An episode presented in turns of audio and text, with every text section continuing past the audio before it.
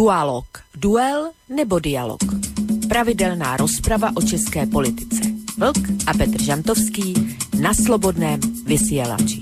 Dualog. Dualog. Dualog. Dualog. Dualog. Příjemný čtvrteční večer, vážení posluchači, začíná se další relace Dualog, tedy relace, která se primárně a vždycky zabývá českými politickými tématy a tématy, kterými žije česká společnost nebo česká politická scéna. Ani dnes tomu nebude jinak a budeme se bavit o jednom velmi velký ožehavém tématu, který se vlastně už půl roku táhne jako červená nit českou politickou scénou. Asi úplně na začátek by bylo dobré říct, proč tady s tím zrovna já dnes a není tady tradiční moderátor Boris, protože bohužel situace nastala tak, že tady dnes večer být nemůže, takže dnes zase v takové roli, řekněme, záskoku tady dnes za ním zaskočím já, ale to bude vlastně jediná změna, protože všechno ostatní zůstane stejné, tak jak jste zvyklí, to znamená, budou tady naši dva dualogisti, budete se moci do naší diskuze zapojit i vy a, a dnešní téma bude vlastně opět svázané tedy s českou politickou scénou. A ačkoliv eh, světovému dění určitě dominuje situace, která se týká dění v Sýrii, případně ještě dozvuky otravy v, eh, ve Velké Británii, tak i na české politické scéně se dějí velmi zajímavé věci a věci, o kterých bychom mohli diskutovat, ale je tady vlastně jedna taková záležitost a takový evergreen, který se táhne už od voleb, který vlastně nabil opět o náaktuálnosti v minulém a v tomto týdnu. A ten problém je, že po šesti měsících tady nemáme žádnou vládu s důvěrou, která by prošla právě parlamentem a poslaneckou sněmovnou a stále probíhají už téměř nekonečná vyjednávání o vládě, kdo tam bude, kdo tam nebude, jaké strany se jí zúčastní a tak. Jedna věc je zatím stále jistá a to, že premiérem je Andrej Babiš a nemíní se této funkce zdát. Vše vypadalo nadějně až do minulého týdne, kde se zdálo, že už konečně dojde i k dohodě mezi hnutím ANO a Českou stranou sociálně demokratickou. Ovšem tyhle naděje, jak si padly, protože uh, vystoupil na tiskové konferenci předseda ČSSD Jan Máček uh, s těmito slovy. E, po několika týdnech jednání a jistého tápání hnutí ANO Eh, tady byla příležitost sestavit eh, stabilní vládu, která měla šanci získat důvěru eh, poslanecké sněmovny a mohla by začít pracovat pro tuto zemi. Nicméně dnes hnutí ANO tuto šanci odmítlo a schodilo ze stolu. Když se ukázalo, že není možné sestavit vládu bez účasti Andreje Babiše, Eh, tak jsem hnutí ANO navrhl, abychom eh, jednali o tom, že eh, bude vláda bez předsedů politických stran, což hnutí ANO odmítlo. Dokonce jsme byli ochotní jít i dále, nabídli jsme možnost, že jsme ochotní uvažovat o vládní spolupráci za předpokladu, že dostaneme jisté pojistky, a to buď tedy řízení ministerstva financí, či ministerstva vnitra z hlediska případě ministerstva financí střetu zájmů, eh, v případě ministerstva vnitra eh, garance, aby policie, která šetří eh, tuto kauzu, pracovala bez jakýchkoliv obav či, či, či tlaků, ani to akceptováno nebylo. V tomto případě musím konstatovat, že hnutí ANO odmítlo veškeré naše konstruktivní nabídky a nám nezbývá nic jiného, než zítra na jednání vedení sociální demokracie navrhnout ukončení jednání s hnutím ANO o případné vládní spolupráci.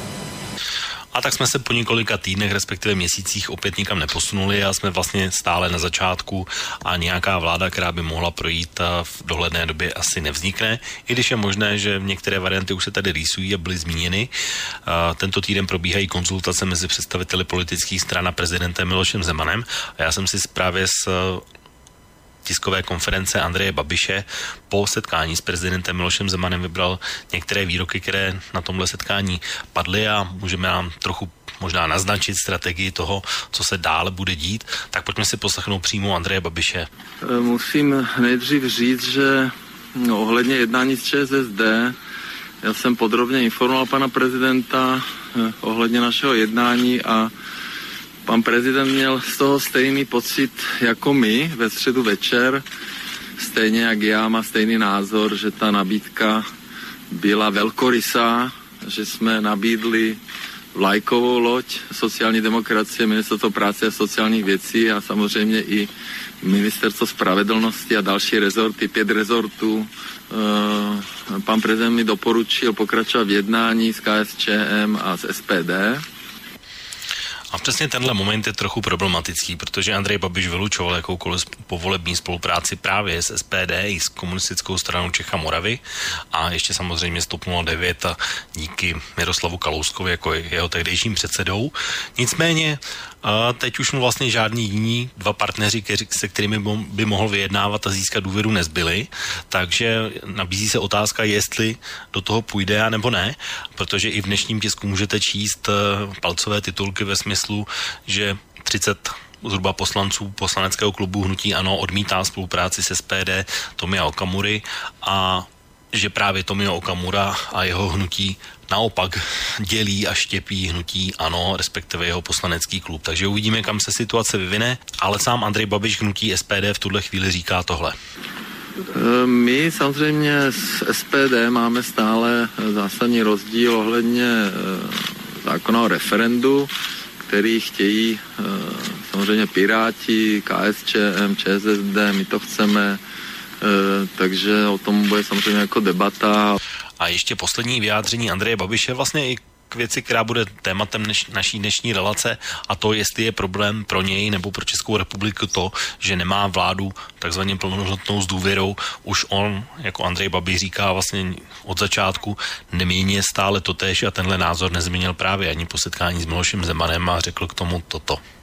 Faktem je, že náš poměrný systém koaličního vládnutí Eh, je složitý. Pokud bychom měli většinový systém, tak už dávno to máme za sebou. Eh, není nic obvyklého, aby v Evropě se skládala vláda i rok a půl nebo dva roky. Eh, zažili jsme to i v Německu, zažili jsme to v Belgii, v Holandsku, ve Španělsku. Teďka to určitě zažijeme v Itálii, takže Eh, já bych to nedramatizoval a porovnejme si to i s těmi vládami, které byly v demisi, například pana Topolánka, tak si myslím, že jsme ještě v rámci, v rámci limitu. Eh, ta vláda funguje, ta pracuje. Eh, není pravda, že pokud jsme v demisi, že bychom nepracovali, fungujeme normálně, projednáváme veškeré návrhy zákonů, které pouštíme do Eh, do poslanecké sněmovny. Tak to byl Andrej Babič a úplně aktuální a čerstvá informace, která je stará opravdu jenom několik minut, říká, že republikový výbor hnutí ANO uložil Andrej Babišovi, aby z ČSSD znovu obnovil jednání.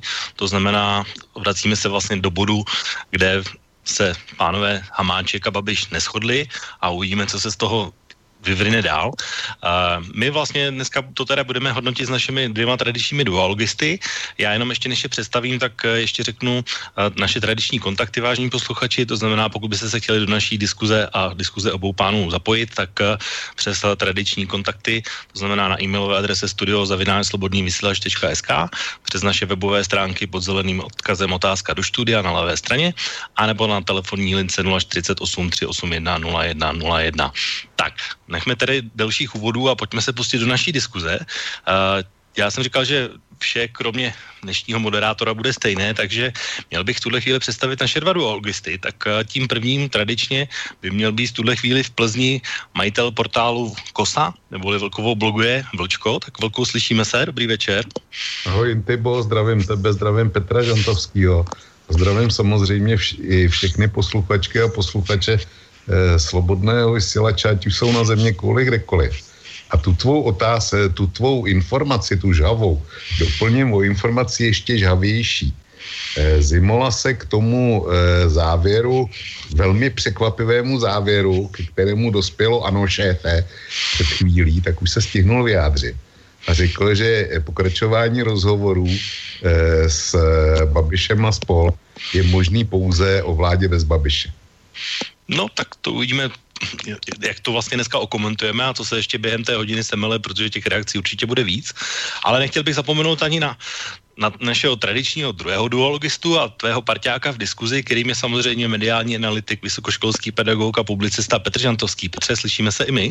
Slyšíme se, dobrý večer, zdravím vás, zdravím samozřejmě vlka, všechny posluchačky a jsem moc rád, že jsme zase tady v této partě na těchto vlnách, protože tyhle vlny jsou svobodní. Tady si můžeme říct, co, co si opravdu myslíme, i když si myslíme třeba někdy let, kdy něco jiného má, má to smysl vyjasnit ty názory a něco se dovědět. Takže děkuji za pozvání jako každý druhý týden. Tak my jsme taky rádi samozřejmě, ale protože nechci porušit tradici této relace a protože eh, Petr Žantovský je vždycky tradiční dramaturg a ještě než se pustíme do diskuze, tak vždycky zazní písnička od nějakého autora, kterého Petr vybere. Tak eh, Petře, koho si vlastně dneska vybral a co budeme hrát? Tak eh, dneska budeme hrát, já jsem, já jsem tak trošku váhal, protože to téma navazuje malinko na to téma z minulého dualogu. On se vlastně nic nového na té české scéně nestalo, krom toho, co se dalo čekat. To znamená, že ta jednání o té vládě zkrachovala a že tedy půjdou zřejmě jinudy, o tom se budeme bavit za chvíli, a tak, eh, protože minule jsme si tady pouštěli Jarka Nohavicu a jeho takové poměrně posměšné písně, tak jsem říkal, že dneska náladím takovou trošku e, notu a vybral jsem čtyři šanzony od e, písničkářky Pavly Marianový z kapely Klíč, kterou jsme si tady před časem taky už hráli, její starý, starý projekty nebo produkty. A tohoto je z její solový desky která začíná, nebo ta, ta, ten dnešní výběr začíná písničkou, která přijde, že je až, eh, až symbolicky eh, nazvaná a že ta věta by se možná hodila jako replika na mnoho různých iniciací, které tady padnou za ty dvě hodiny. Písnička se totiž jmenuje Co na to říct. Tak ujíme, co na to říct a pustíme se teda první písničku a pak hned se pustíme do naší diskuze a budeme sbírat teda aktuální reakce a informace po tom, co jsem zmínil na začátku a Vlk doplnil, to znamená, jak se vyvine jednání mezi ANO a ČSSD. Tak pojďme si dát písničku a pak pokračujeme.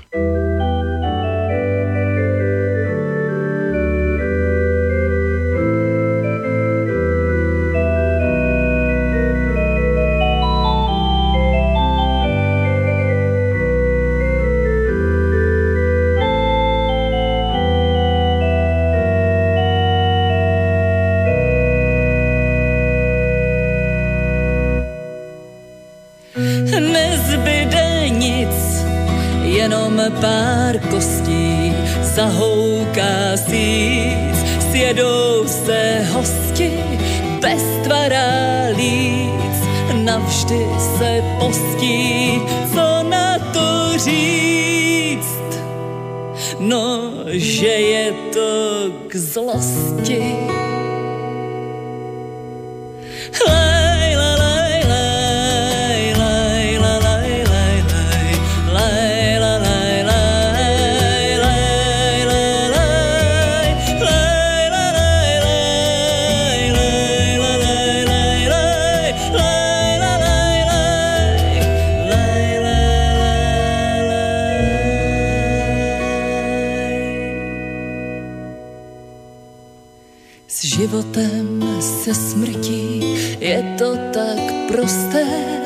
Život vás pohltí, pak sjedou se hosté, bez duše, bez hnutí, nevíte, kdo jste. Hosté jsou při chuti, vždyť žít je tak prosté,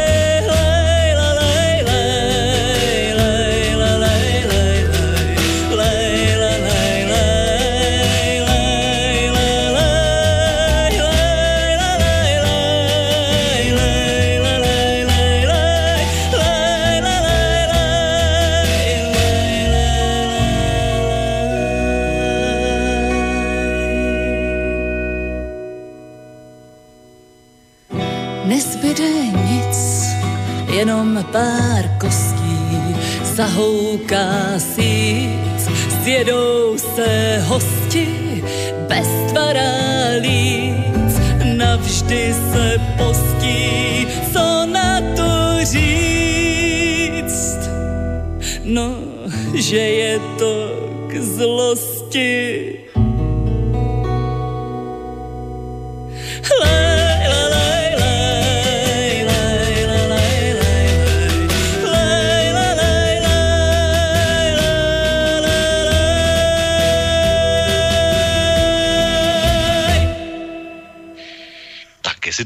zlosti, to hned zjistíme za chviličku, protože hned určitě se pustíme teď do, za, do diskuze. Našimi hosty jsou Vlk a Petr Žantovský. Pánové, slyšíme se? Jo, tak, Výborně. Tak já vlastně na začátek, když jsem tak přemýšlel, čím bychom mohli vlastně dnešní relaci začít, tak uh, jsem si pro vás připravoval jednu takovou společnou otázku na vás na oba. Tam zajímal by vás váš názor, protože uh, česká politická scéna i společnost je trošku rozdělená v názoru na to, jestli je problém, že ani po půl roce jak si nemáme vládu, protože jsou tady dva názory. Jeden říká, že to problém je, a pak druhý zosobněný hlavně Andrej Babišem říká, že ne, že vlastně a říkal to i vlastně v tom úvodu, který jsme dneska pouštěl, že vlastně vláda funguje normálně a žádný problém není. Ale tak ta společná otázka na začátek je, eh, je to pro vás osobně problém, že ani vládu po půl roce nemáme? Velkou. Jak může začít? No pro mě teda určitě. Eh, je to stejný, jako, jako kdyby si jel autobusem z mýho hlediska, který řídí řidič, o kterým ví, že nemá řidičák. Eh, nespochybnuju to, že umí točit volantem a si šlápnout na brzdu a na plyn ale nemá prostě řidičák. Kdo z nás by takovýmhle autobusem chtěl jet? A e, my, že, jako problémem není jenom to, že ta vláda nemá důvěru. Jak může e, celý systém náš parlamentní je postavený na tom, že vládne někdo, kdo má většinu v parlamentě. A tady se říká, ono je normální nemít. Nemít a nemít ani šanci na to, na to jí spolehlivě vytvořit. Jo to, tohle, přece, tohle přece není normální a nemůžeme to mít jako normální. Notabene u té vlády je pro mě základním technickým principem, který nebyl ošetřený bohužel ústavou, to, že ta vláda je vlastně dneska neodvolatelná. Tu eh, parlament jí vyslovil nedůvěru a pokud eh, prezident nemenuje premiérem někoho jiného, aby tahle vláda vypadla z úřadu, no tak klidně může vládnout celý čtyři roky. Jak to? to, je, to je, my máme demokratický systém a instalovali jsme si něco, co nelze parlamentními mechanismy změnit. Pro mě naprosto nepochopitelný. Čili pro mě to je jasný problém. Tohle. Hmm, a pro Petra? Pro mě je to samozřejmě taky velký problém, protože eh, zaprvé nejsme na světě sami, jsme součástí nějakého světového kontextu, ať už je to Evropská unie, ať už je to NATO, ať už je to vztah eh, k novým mocnostem Číně, Rusku, BRICSu. Eh, to prostě není, není, není to dobře. Nevysílá to u nás dobrý signály, stejně jako to nevysílalo dobrý signály dlouho o paní Merkelové, když skládala tu vládu ještě déle než Babiš skoro. A mm, vlastně on není na konci, takže to se to ještě nedá porovnat nevysílá to dobré signály, nebo nevysílalo to o nizozemské vládě, která se skládala někde asi skoro dva roky. Prostě to jsou, to jsou kolapsy a naprosté handicapy demokracie, které jsou dány tím, že si, že si tu demokracii uh, trošku komplikujeme takovým tím a priorním ohledem a priorním ohledem na absolutní korektnost. To je vlastně na první pohled dobře, že by to všechno mělo být korektní. Na druhou stranu, eh, a já už jsem to tady mnohokrát říkal v tomhle pořadu, já jsem strašný, eh, strašně eh, jaksi věrný a dlouhodobý příznivec většinového systému, který panuje v některých zemích anglosaských zemí ve Velké Británii. Ani tam, jak víme dneska, to není úplně stoprocentní a nefunguje to úplně univerzálně, ale dlouhá léta to fungovalo. Eh, většinový systém má tu, tu, tuto kouzlo, že vám pustí k vládě eh, opravdového vítěze voleb, ať měl 35 nebo 55%, to je vedlejší. Prostě když zvítězil, tak zvítězil a, a dělá, dělá vládu sám a sám za ní zodpovídá. Zodpovídá za všechny kroky a nemůže se na nic vymlouvat, tak jako se pan Topolánek vymlouval na zelené, když něco nechtěl udělat. Pan Nečas se vymlouval na věci veřejné a jiní se vymlouvali na jiné malé strany, které mu v tom tu či onde bránili. To je jedna moje poznámka. Myslím si, že je to strašlivě nezdravý a je to pokřivení té demokracie. Nemyslím si, že to je její, její vylepšení. A to jejím produktem teda mimochodem je i to, že dneska nemáme vládu. Já bych teda řekl s prominutím dámy, pokud jsou někde u, u, u počítačů, prominou eh, ten výraz eh, i blbá vláda je lepší než žádná vláda. Tohle je žádná vláda, protože ta důvěra parlamentu je principem, který zavádí demokratický systém a, a bez toho se prostě neobejdem. Bez důvěry vlády, bez důvěry parlamentu může fungovat po jistou omezenou dobu nějaká úřednická vláda, jako fungoval ten Rusnok, i ten fungoval déle, než, než bylo nezbytně nutné pravděpodobně, ale, ale dá se to zdůvodnit tím, že to je období čekání a takového překlenování, nepolitického překlenování, než přijdou politické volby a, a bude naplněn demokratický precedent a procedura a všechno, co k tomu patří.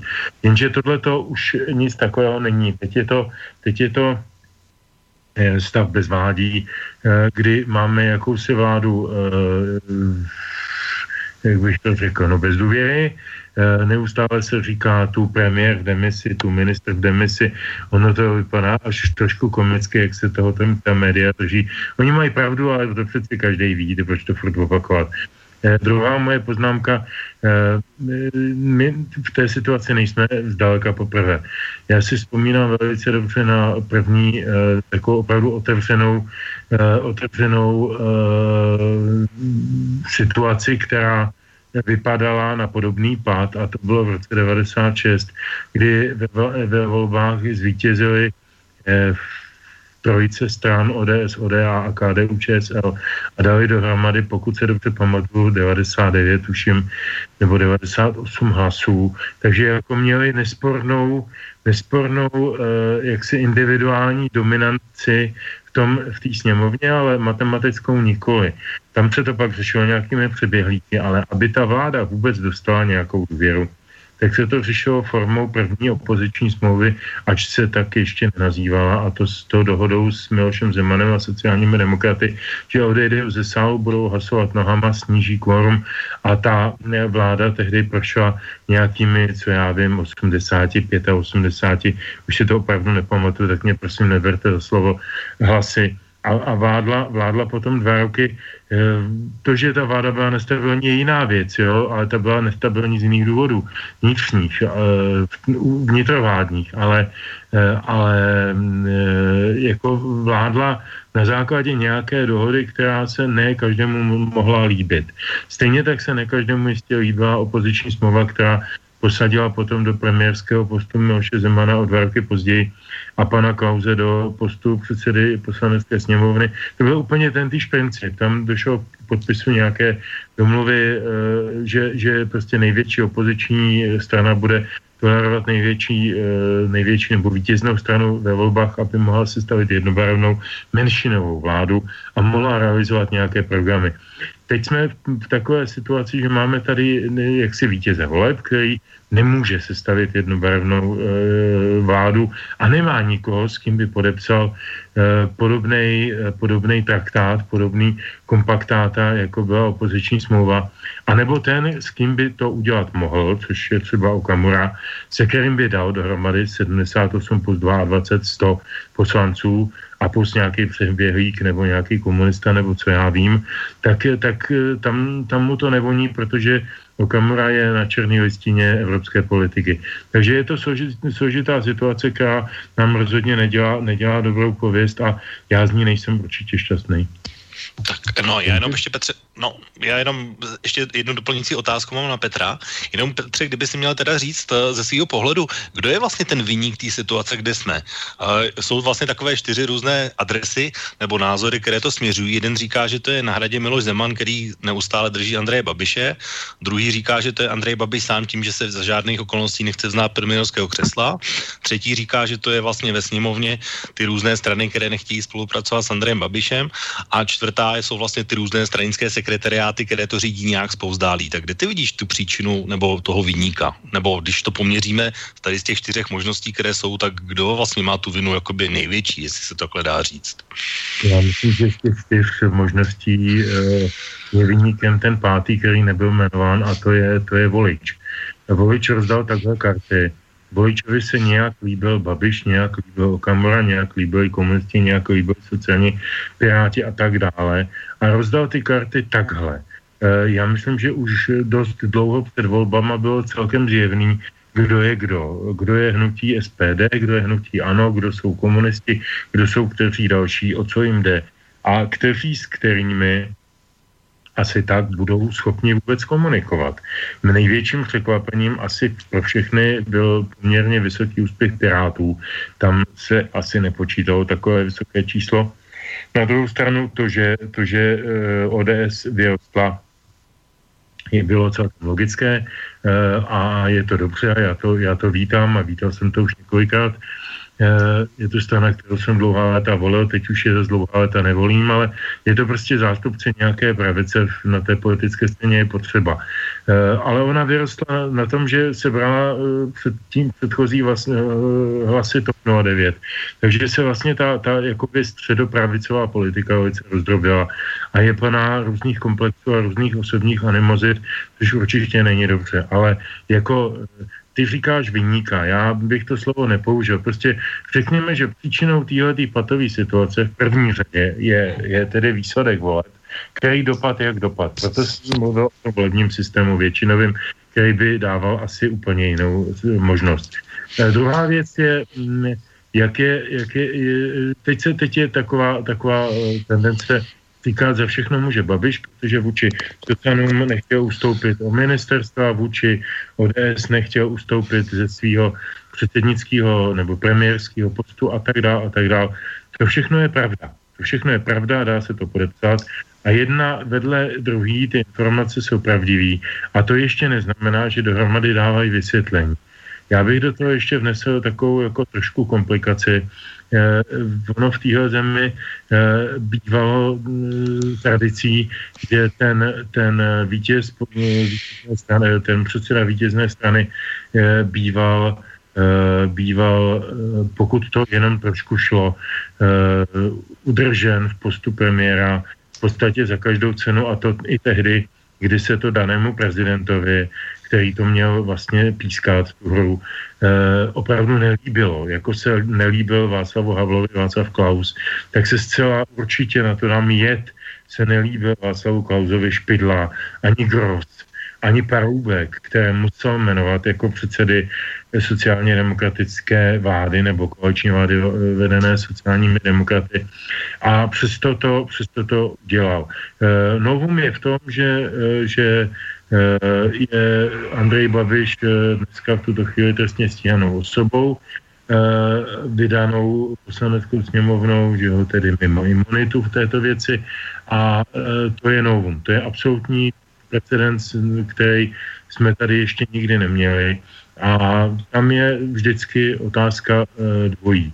Jedna věc je otázka Eh, nějakého vnitřního, eh, vnitřní integrity toho člověka, jestli to vyhodnotí tak, že, eh, že je, je, by bylo dobré vyčkat na, na rozhodnutí těch příslušných orgánů, který o tom rozhodují, o tom o vině a trestu, a pak se případně vrátit. To je jedna z cest, která je obvyklá, druhá z cest, která je obvyklá, je zamyslet se také nad tím, nebo může být, nabízí se zamyslet se nad tím, jestli eh, ten celý, eh, celý problém s tím čapým hnízdem, o který vlastně jde, eh, by nebyl skutečně vygenerovaný na základě pochybení a v podstatě naprosto pitomího překročení zákona. Já to nepopírám, že tam nějaký zákon nebo nějaké pravidlo překročeno bylo, nebo nějaké minimálně úzus, možná dokonce ne zákon, možná jenom úzus, eh, tak jako eh, bylo to zbytečný a bylo to, přiznám se, hloupý, hodnotím to jako hloupý celá, celou tu kauzu, ale jestli náhodou nebyla z hlediska časového nastartována právě tak a právě tehdy, proto aby toho Babiše poškodila do budoucna v jakýchkoliv dalších krocích. A já nejsem ten, kdo to umí posoudit. Fakt to neumím. Jen, jen rozkládám celý ten vějíř možností. Uh-huh. Tak já myslím, že teď určitě Vlk bude mít spoustu toho, co bych chtěl říct. No to si piš. Já začnu, já začnu naprosto e, nepodstatnou drobností. Jo.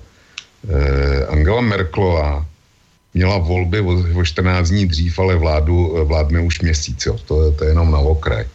Další drobnost je, že Václav Klaus nemenoval Špidlu ministerským předsedou. Václav Klaus s ním tenkrát prohrál.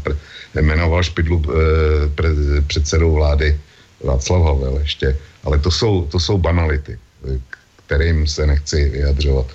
To je základní, e, základní otázka byla, jmenovala si čtyři důvody, proč nemáme vládu a ptal si se, který, který z nich e, je ten hlavní nebo platí. Takže e, za mě určitě první dva, to znamená, to znamená, to byl Babiš, věď, jeho neochota eh, opus, zdát eh, premiérství. No, na, já jsem říkal, prv, jako první variantu jsem říkal Miloši Zemana na hradě. Jo, pak jsem, ne, pak jsem říkal Andrej, jasně.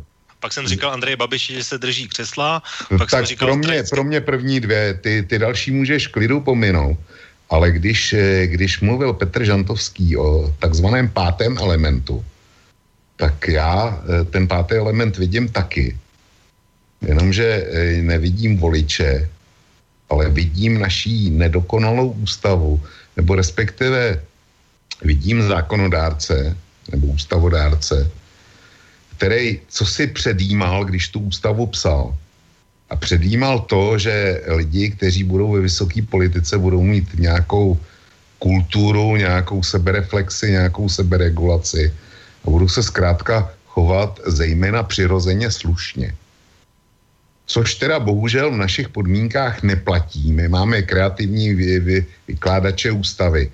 My máme e, e, trestně stíhaného premiéra a ten se e, zuby nechty drží, drží v úřadě a jeho, zaměstna, jeho e, zaměstnanci jeho politické divize mu to samozřejmě nadšeně, nadšeně odklepnou, protože to, je to jejich zaměstnavatel.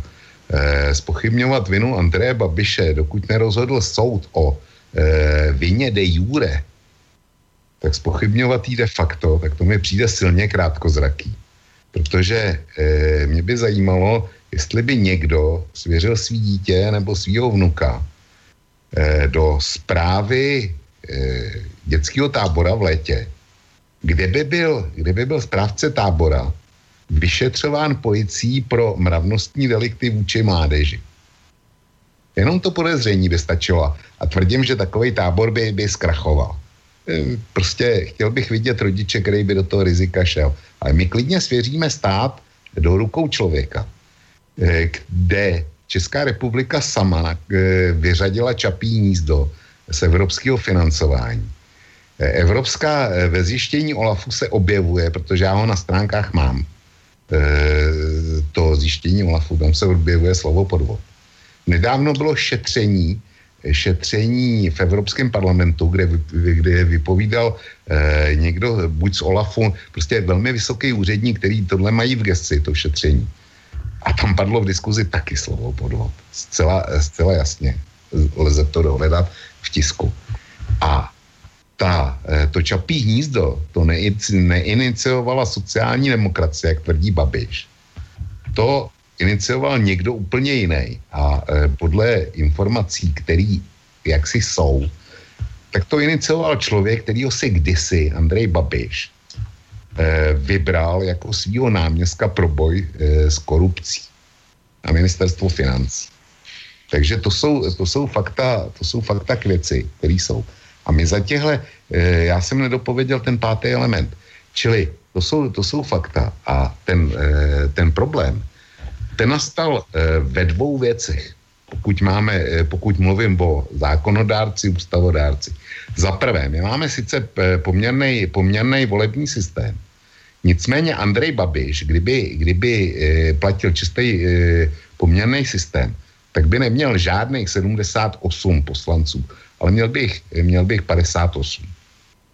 Čili my máme poměrný systém, který poměrný není a výrazně fandí, fandí vítězy.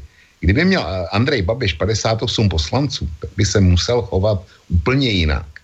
Nikdo nespochybňuje jeho volební vítězství, to je fakt. Ale z 58 poslanci by musel jednat úplně jinak, než když naprosto nezaslouženě jich má e, zkrátka pomalu o polovičku víc. To je jeden moment. A druhý moment je, že když e, Petr mluvil o Merklový, jak se stavovala vládu, tak eh, v Německu to mají udělaný jinak než u nás. Tam vládne ta vláda, ta poslední vláda tak dlouho, ne do té doby, dokud je, eh, dokud je jmenovaný nový premiér, ale dokud, dokud ta nová vláda nezíská, nezíská většinu Bundestagu. Kdyby my, kdyby my jsme měli stejný mechanismus a vládla u nás Sobotková vláda, tak já si troufnu říct, že Andrej Babiš by se zkrátka choval k vyjednávání úplně jinak, než to dělá takhle. Jenom, jenom aby tu, toho, tu sobotkovou vládu dostal, dostal z funkce. A byl by daleko vstřícnější ve obou, ve obou těch, eh, těch věcech, který se jmenoval. Čili tohle je problém. Ten, ten problém je naše nedokonalá ústava nechuť politických stran eh, nebo bezmoc politických stran. Vždycky ty, kteří prohrajou, by to chtěli změnit, vítězové samozřejmě, že ne. A aniž by si uvědomovali, že dnešní vítězové budou zítřejší poražení. Tak to prostě býti musí. Čili eh, kdyby jsme měli ústavu jako v Německu a, a systém jmenování vlády, tak já si troufnu říct, že Andrej Babiš by prostě vyjednával úplně jinak takhle si může dovolit dělat to, co chce. Protože on dneska zcela regulérně vládne. Vládne neodvolatelně a nikdo na něj naprosto nemůže. Jemu ten stav, eh, jemu ten stav dokonale vyhovuje. Já kdyby byl na jeho místě, tak by mi vyhovoval taky. A Andrej Babiš, eh, Petr Žantovský říkal, že, že jako eh, nechce vládnout, ano, zvláštní, on to akorát nechce dát veřejně na papír ale on s ANO vládne v parlamentu a s komunisty zcela zjevně. Pardon, s SPD. E, e, s Okamurou. No, ty jsi říkal s ANO. Jenom... Je, omlouvám se. Děkuju. No, jo, děkuju. Čili, e, čili e, Andrej Babiš vládne, vládne s Okamurou a s komunisty v parlamentu de facto, ale e, z mnoha důvodů, a už byly řečeny, tak to nechce dát, nechce dát na papír, nechce to dát Eh, de jure. Jo. To je, to prostě, to je jeden moment. Druhý moment, jak to Andrej Babiš může vyřešit za půl hodiny, tu, eh, to sestavování vlády je, když, když najede na model Kačinsky jako v Polsku. Prostě vystoupí z té vlády, svěří to Brabcovi, nejspíš, nebo Faltínkovi, to je úplně jedno, Faltínek taky ne. Svěří to Brabcovi a e, ta, vláda, e, ta vláda bude potom sestavená e, v řádu dejme tomu, několika málo desítek dní. To je všechno. Určitě, Peťo, jenom eh, rychlou reakci, pokud chceš, a já potom to posunu kousek dál právě už k tomu vyjednávání. Já, já v zásadě nejsem plným rozpočtem. Konec konců něco podobného se teď děje na Slovensku, kdy, eh, kdy pod tlakem eh, některých politiků a, a nějakých, nějakých okolností kde jsou samozřejmě tragické, myslím tím zavraždění toho mladého novináře a nějaké, nějaké demonstrace v ulicích, eh, které se vlastně k tomu, k tomu nebo od toho od, odpíchly a zautočili na, na stávající jeho premiéra eh, Fica, tak eh, tam vlastně došlo k velmi podobné situaci, že Fico se postavil do té role toho Kačinského a hm, posadil tam pana Pellegriniho, který eh, je přeci jenom přijatelnější pro mnohé, zřejmě, jak je vidět i pro pana prezidenta Kisku. Čili jako těch, těch samozřejmě precedentů je více. Ehm, proč to pan Babiš neudělá, nebo neudělal, nedokážu posoudit, ale předpokládám, že je to proto, že je prostě z firmy zvyklý na to, že rozhoduje sám samojediný a e, ti ostatní jsou tam proto, aby plnili jeho vůli. To má asi opravdu, nevím, do jaké míry se to překlápí do té politické roviny. Vidíme nějaké odpadlíky, vidíme pana Teličku, vidíme pana ministra spravedlnosti, kteří opouštějí loď e, a na které se ovšem, musím říct, pohodlně čtyři roky vezli e, ke svým bohatým prebendám, takže já bych v tom zase žádnou velkou statečnost neviděl, jo, tak mimochodem. Ale fakt je ten, že, že prostě pan Babiš eh, tuhle tu vůli zjevně ne, neukazuje, nemá, e, takže nám to samozřejmě dává tohle téma a všechno to komplikuje. To já, Petře, já se tě na něco zeptám, když jsi, když jsi to nadhodil takhle.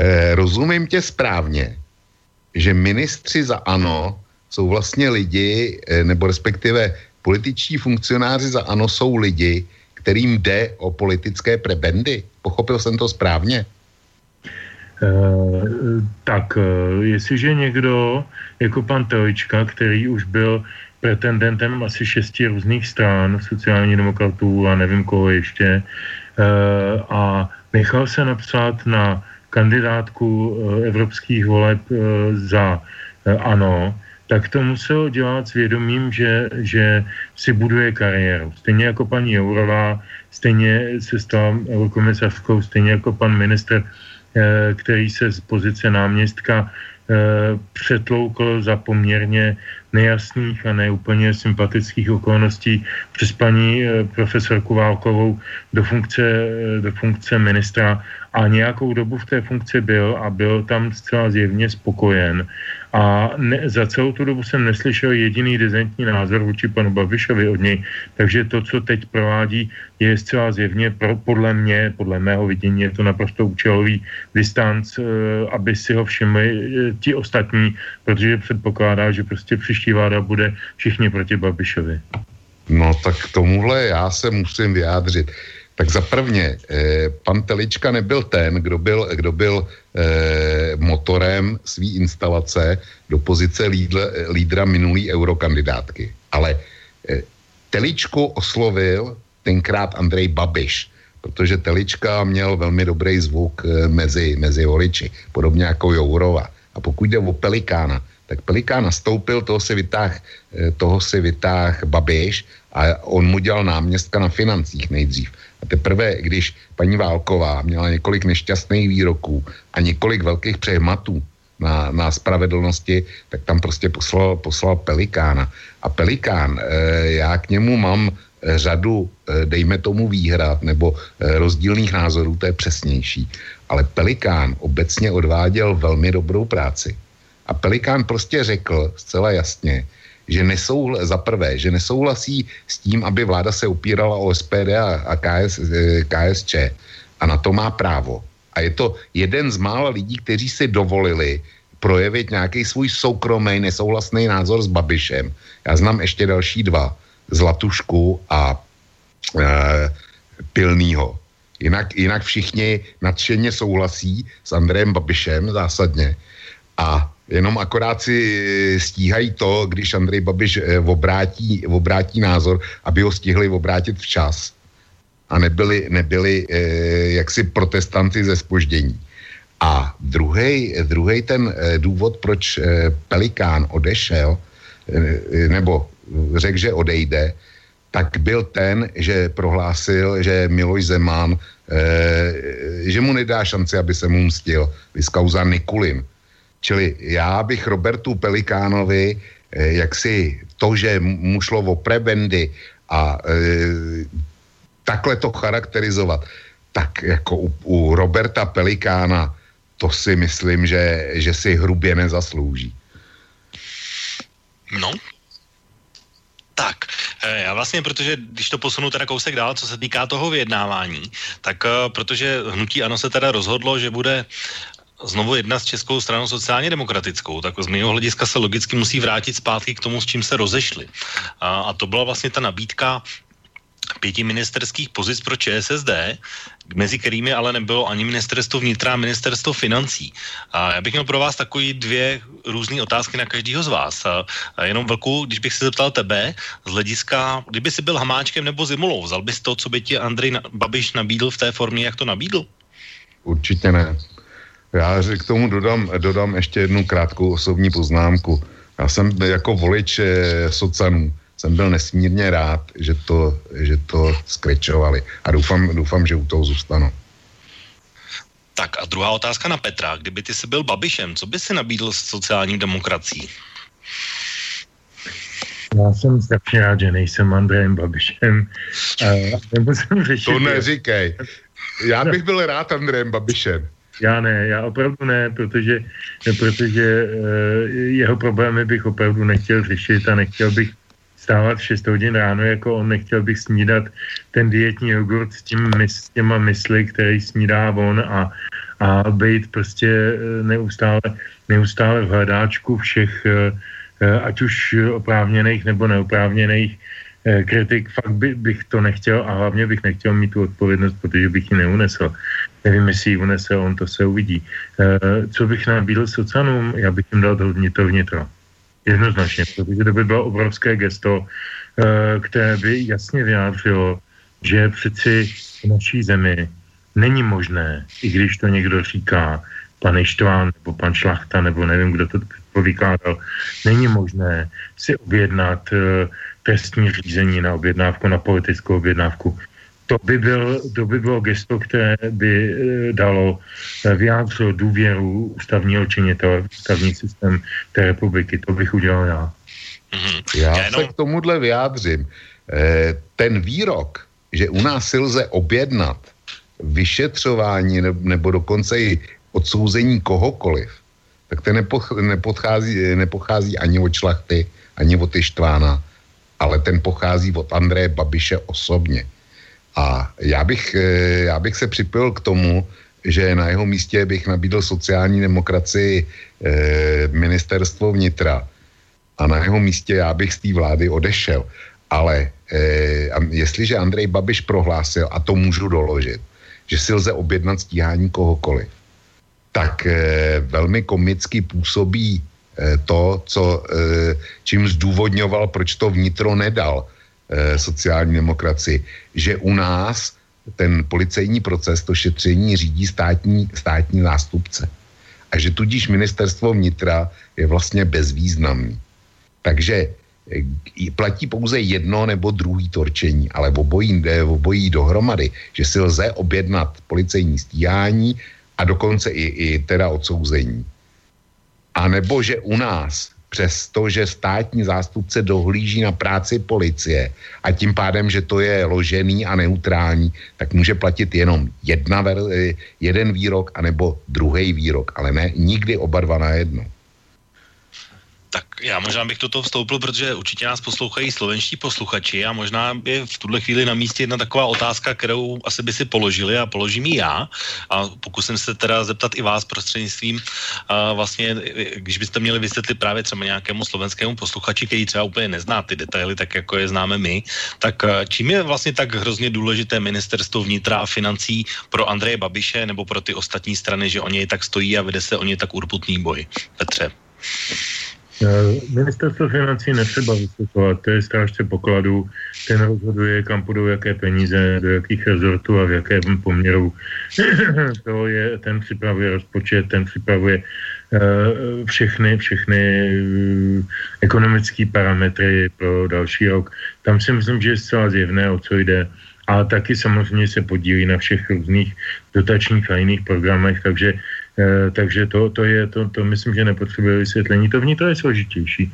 Vnitro uh, úplně důsledně to má několik, uh, několik oddělených, uh, řekněme, divizí. Jenom jednou z těch divizí jsou orgány činné v trestním řízení, tedy konkrétně policie České republiky. Ale to je jenom jedna.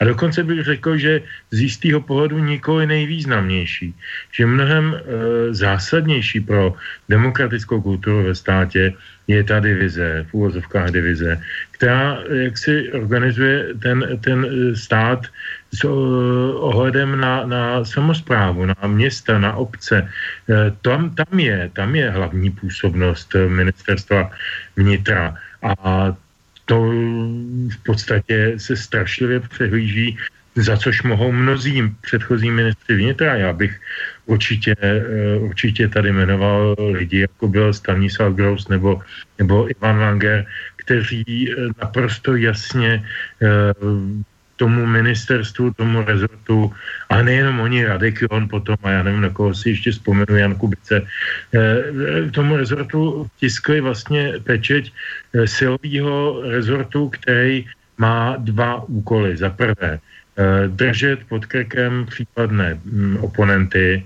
Já to říkám tak brutálně, jak mě to napadá a ať si to každý přebere, chce. A za druhé, Eh, za druhé eh, skládat do archivních složek eh, všechny možné informace o budoucích či minulých nebo stávajících nebo možných oponentech, nepřátelích, ohroženích a podobně. Není určitě náhodou, že za pana ministra vnitra Langera Eh, se udělal nejvíc pro vznik uh, uh, úřadu pro studium totalitní nebo ústavu pro studium totalitních režimů, pod který, pokud jsem dobře informován, byly převedeny složky bezpečnostních nebo archivní složky bezpečnosti. To znamená obrovské množství informací o lidech. To je něco, co pro každého ministra vnitra typu, typu jako byl pan Gross nebo pan Lager, má obrovskou sílu, protože oni potřebují být informováni o lidech. Oni mají, oni mají velkou, nebo měli v případě pana Grosse velikou ambici rozhodovat o lidech, jako hrát takové ty sociálně inženýrské hry eh, a takové ty zákulisní, zákulisní věci eh, a k tomu ty informace nezbytně potřebují. A ty informace jsou skryty právě v archivu bezpečnostních složek. A ten samozřejmě má, má jak nejblíž k ministerstvu vnitra. To jsou ty, ty, ty, to ohlédnutí do minulosti každého z nás Eh, to tam někde leží. A to je strašně zásadní. Nemyslím si, že to je úplně ten nejpodstatnější eh, motiv eh, toho, že eh, ano, nebo pan Babiš chce tohle ministerstvo, když možná taky, já nevím, neumím si to posoudit, ale myslím si, že to je velmi zásadní věc, o které se velmi málo mluví. Mm-hmm, tak jenom re- velká, velká reakce a pak si dáme druhou písničku. No tak já s Petrem souhlasím tak na půl, pokud jde o ministerstvo financí, tak eh, jak si Petr v tom, co jmenoval, má, má přirozeně pravdu. Jenomže z mého hlediska to není e, celá pravda. E, tam tvůj dotaz zněl, proč je pro Andreje Babiše tak důležitý ministerstvo financí a ministerstvo vnitra. Samozřejmě, že, že ty činnosti na financích, který, který jmenoval Petr, jsou důležitý, ale Andrej Babiš je velkopodnikatel, druhý nejbohatší člověk v této republice a jeden z největších zaměstnavatelů. A Andrej Babiš a dělá, co dělá, nebo e, to ministerstvo financí ať rozhoduje, e, co rozhoduje, tak e, vždycky na, narazí na nějakou činnost, která zajímá Andreje Babiše. To znamená, ta, tam je obrovský střed zájmu.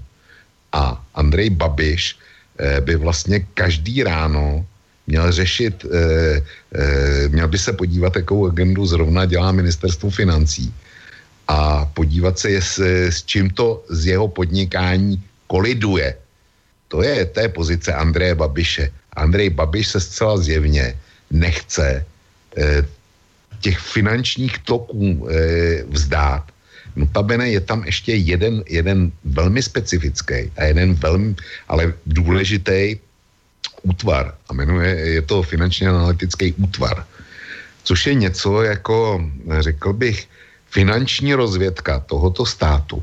Tenhle útvar, ten má neomezený v eh, pravomoce v podstatě v přístupu na bankovní konta, na šetření o financích a tak dále. A každý je povinný z zákona mu hlásit. Když, když prostě zavolají, tak e, e, když jim to člověk nepošle do čtvrt hodiny, tak velmi nerudně a velmi důrazně urgujou. Vím, o čem mluvím. No. A e, to je v, prostě finančně analytický útvar, ten e, si může proklepnout každýho z nás, kohokoliv. E, zkrátka nic mu není utajeno, jde o finance, možná další věci. Tak to je velmi zajímavá páka. Pak jsou tam celníci. Ty mají, ty mají svoji vyšetřovací služ, e, složku, který velí e, Robert Šlachta. A ty se pokusili dokonce prosadit, eh, prosadit eh, pro sebe pravomoce, eh, který neměla ani policie, že by například mohli, mohli zahájit šetření bez dozoru státního zástupce a tak dále. Pokud vím, tak jim to naštěstí neprošlo v minulém parlamentu. Takže to jsou, to jsou dvě speciální služby. S tím vnitrem, když se podívám na to, jak Babiš zahájil atak na šéfa GIPSu, znamená eh, toho orgánu, který u nás kontroluje policii, a nejenom teda policii, ale i armádu a další ozbrojené složky vězeňskou stráž, ale šetří, šetří přestupky zejména teda policajtů. To je to, co je důležitý. A Babiš chce silou mocí odstranit, odstranit šéfa Gipsu. Tak eh, je jasný, proč to chce eh, odstranit. A samozřejmě, že Petr má pravdu, že je tam velmi důležitý úsek státní zprávy, o kterém se říká, že vlastně má víc moci při spravování, při tom konkrétní řízení státu, než, eh, než eh, eh, kancelář předsedy vlády nebo jeho, jeho sekretariát, i než mnohá ministerstva. Já to nepopírám. Nicméně my máme tady čapí hnízdo. To čapí hnízdo někdo vyšetřuje a to je to, o co, o co Andrej Babišovi podle mě jde. A e, lze velmi snadno najít e, na internetu velmi kvalifikovaný názory, kteří říkají, že e, Andrej Babiš se prostě nitra nevzdá, protože e, by taky mohl skončit v teplákách. Tak Peťo, tak dáme asi písničku, protože čas nám běží a jestli budeš reagovat, tak asi spíš po té písničce. Ne, já myslím, že na to reagovat nebudu a taky bych dal písničku asi bych dal teď, já jsem to očísloval sice od jedné do čtyř, ale jak vidím, tak nevím, ne, nevím, jestli se dostane na všechny čtyři, tak bych teď možná dal číslo tři, eh, která se jmenuje Trocha slávy eh, a když jde potom na všechny, tak tím lépe. Tak si dáme trochu slávy a po krátké písnice budeme zase pokračovat v diskuzi a posuneme se zase kousek dál ještě k jiným aktérům, kteří mají vliv na sestavování vlády v České republice. Mm-hmm. Zašlé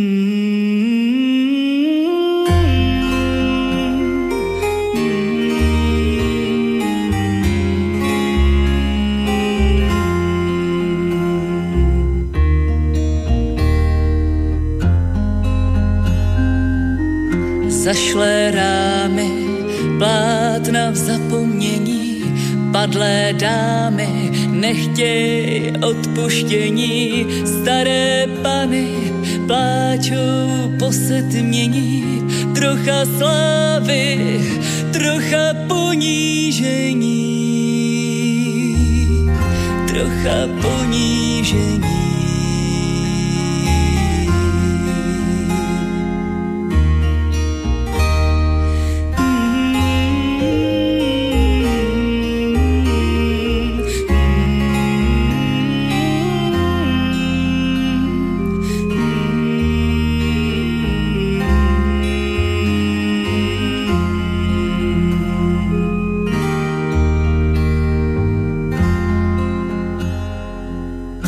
Padlým dámám. Dejme rozhřešení, starým panám.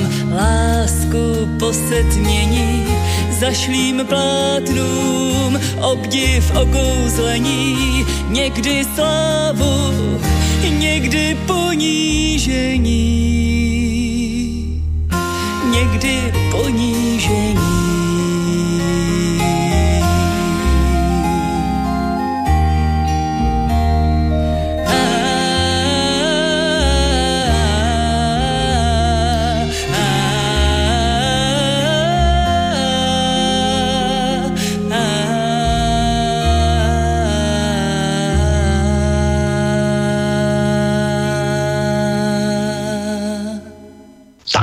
Písnička a pokračujeme v naší dnešní relaci Dualog. Našimi dnešními hosty jsou jako vždycky Vlka Petr Žantovský. Pánové, slyšíme se?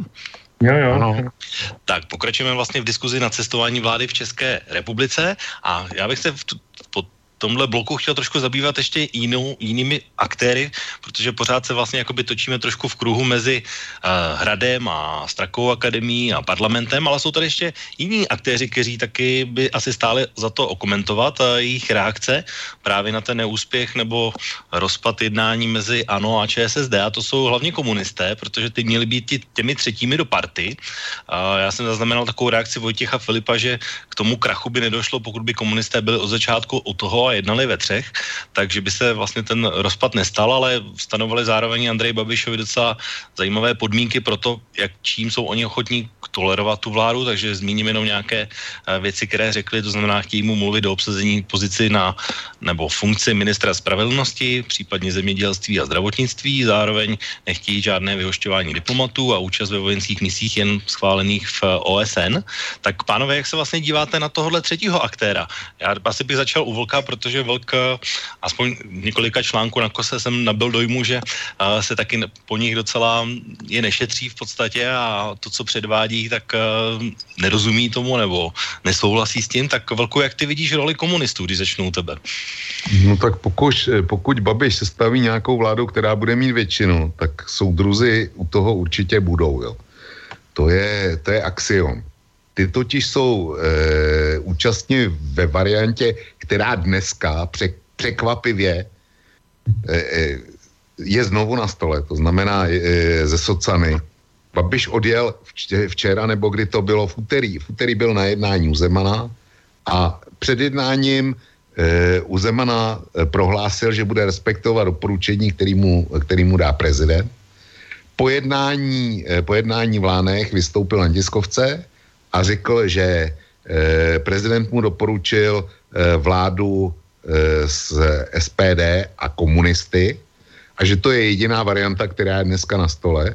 A pak se sejde dneska večer gremium a už je to zase, zase se, se socanama. Ale komouši u toho vždycky jsou a, a budou. I, I kdyby byl zase další kotrmelec Kokamurovi. Takže e, ty jsi jmenoval některé podmínky. Já jsem dneska slyšel e, Vojtu Filipa u Vitkovský, byl, byl na ČT24 v interview a ten tam přišel s další zajímavou podmínkou, nebo respektive Vitkovská to z něj dostala. E, ta říkala, vy jste stanovili podmínku, že Andrej Babiš si představoval, že ty státní podniky nebo polostátní podniky, že budou mít správní orgány, že už tam nebudou politici, ale budou tam, eh, budou tam především odborníci. A Vojta Filip na to reagoval eh, tak, že podle nás ne, musí to být naopak politici, protože, protože ty podniky a organizace jsou majetkem státu. A my máme mandát a my to děláme v zájmu všeho lidu a to, aby to fungovalo. A pak tam prones naprosto neuvěřitelnou věc, kdy říkal, představte si, nebo podívejte se na správní radu VZP. Tam dlouho byli odborníci, takzvaní, a teprve, když jsme se vrátili k tomu modelu přednedávnem, kdy tam místo odborníků přišli reprezentanti politických stran, tak jak jsou v parlamentu poměrným zastoupením, tak najednou ta VZP se dostala, dostala ze ztráty do alespoň mírného provozního zisku. Já nevím, jestli ten chlap je tak drzej, nebo, ta, nebo tak hloupej, nebo já nevím, ale spíš, spíš drzej. A počítá s naprostou nevědomostí těch, kteří to poslouchají. Protože to, že VZP hospodařila s nějakým mrňavým přebytkem loňský rok, slyšíme se? Slyšíme se dobře, já tě slyším. No, no, mě tam luplo, to je jako vždycky, když se odpojí. E, tím přebytkem tak je daný, je daný výkonností národě, e, ekonomiky a e, zvýšenými velice, velice vysokými odvody. A e, ta, ty orgány e, VZP ty byly vždycky politický. Čili soudruzy, e, soudruzy mají před sjezdem a Vojta Filip nejdřív říkal, že nebude, nebude obhajovat předsednictví po tom debaklu. A pak najednou se přihlásil. A všechno, všechno zřejmě postavil na tom, že KSČ bude, bude kingmakerem. Eh, té nové vlády a že pro soudruhy eh, z toho co nejširšího vedení prostě zajistí pelechy. Eh, jestliže Petr mluvil o prebendách u politiků, tak partaj, kde, kde ty prebendy hrajou úplně největší roli vedle Okamury, je podle mě, je podle mě KSČM. Takže e, já soudruhy šetřit, šetřit opravdu nebudu. E, Vojta Filip se dopustil ještě jednoho naprosto kuriozního e, výlevu, který podle mě všechny pravověrní soudruhy, co už uměli, tak e, donutil zarotovat e, v hrobě asi jako e, temelínská turbína. Protože on prohlásil, když se ho ptali, proč, že komunisti vždycky bojovali proti velkokapitálům, proti velkokapitalistům.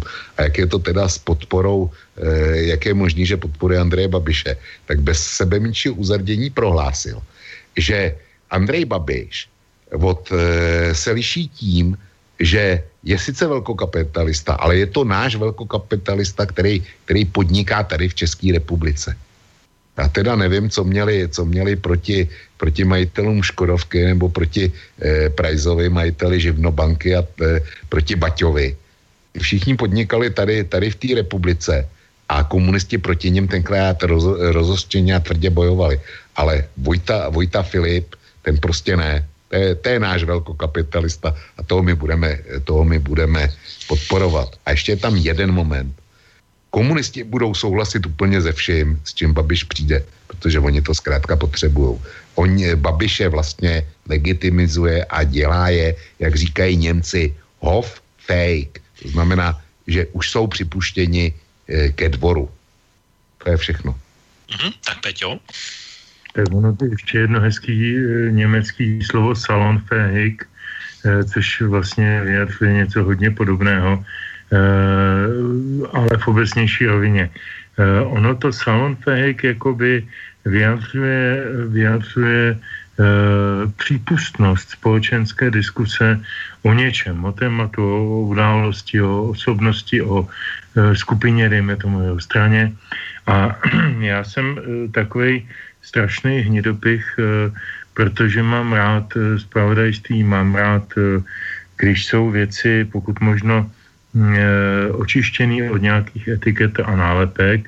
Tím neříkám, že se věci mohou a mají ožišťovat od minulosti a že je vůbec lze očistit od minulosti. Každá událost má svoji, svoji predikci z minula.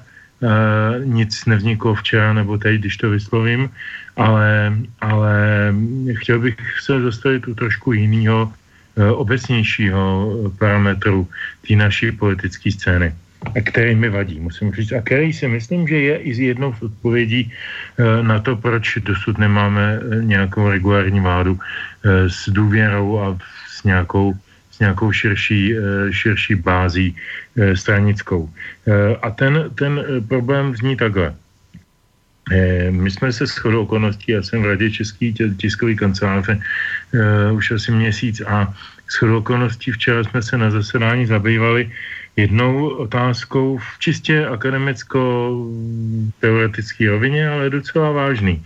Jestli spravodajská agentura eh, jako podnik je navíc právní, eh, který má shromažďovat informace a nikoli názory, má shromažďovat fakta, nikoli komentáře a má, má předávat, předkládat Eh, předkládat určitý spektrum nějakých, nějakých těch informací pro to, aby si každý člověk udělal vlastní názor, ne aby se mu ten názor nějakým způsobem sugeroval nebo, nebo, nebo jakoby navízel přímo.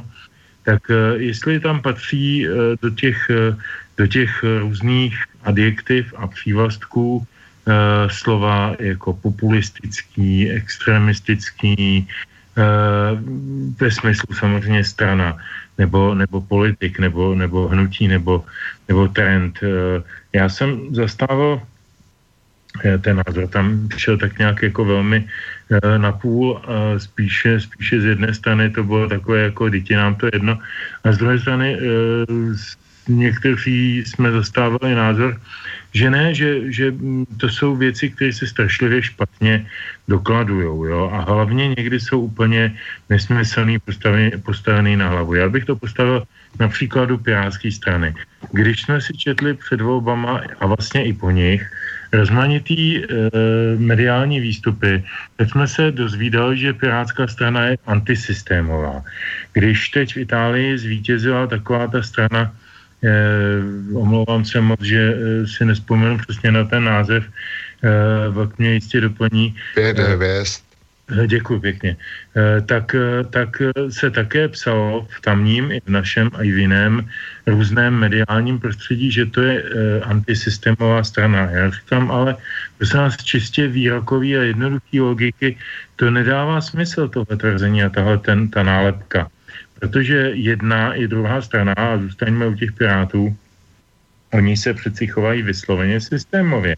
Oni uh, mají pozitivní program, oni mají, přicházejí každý den se dvěma, třema nějakýma věcnýma iniciativama, které nejsou o tom, jako děti země, my jsme proti dálnici. Ne, oni píšou, my chceme, aby dálnice byla vedena a teď to říkám jako příklad, jako v obecninu, jo.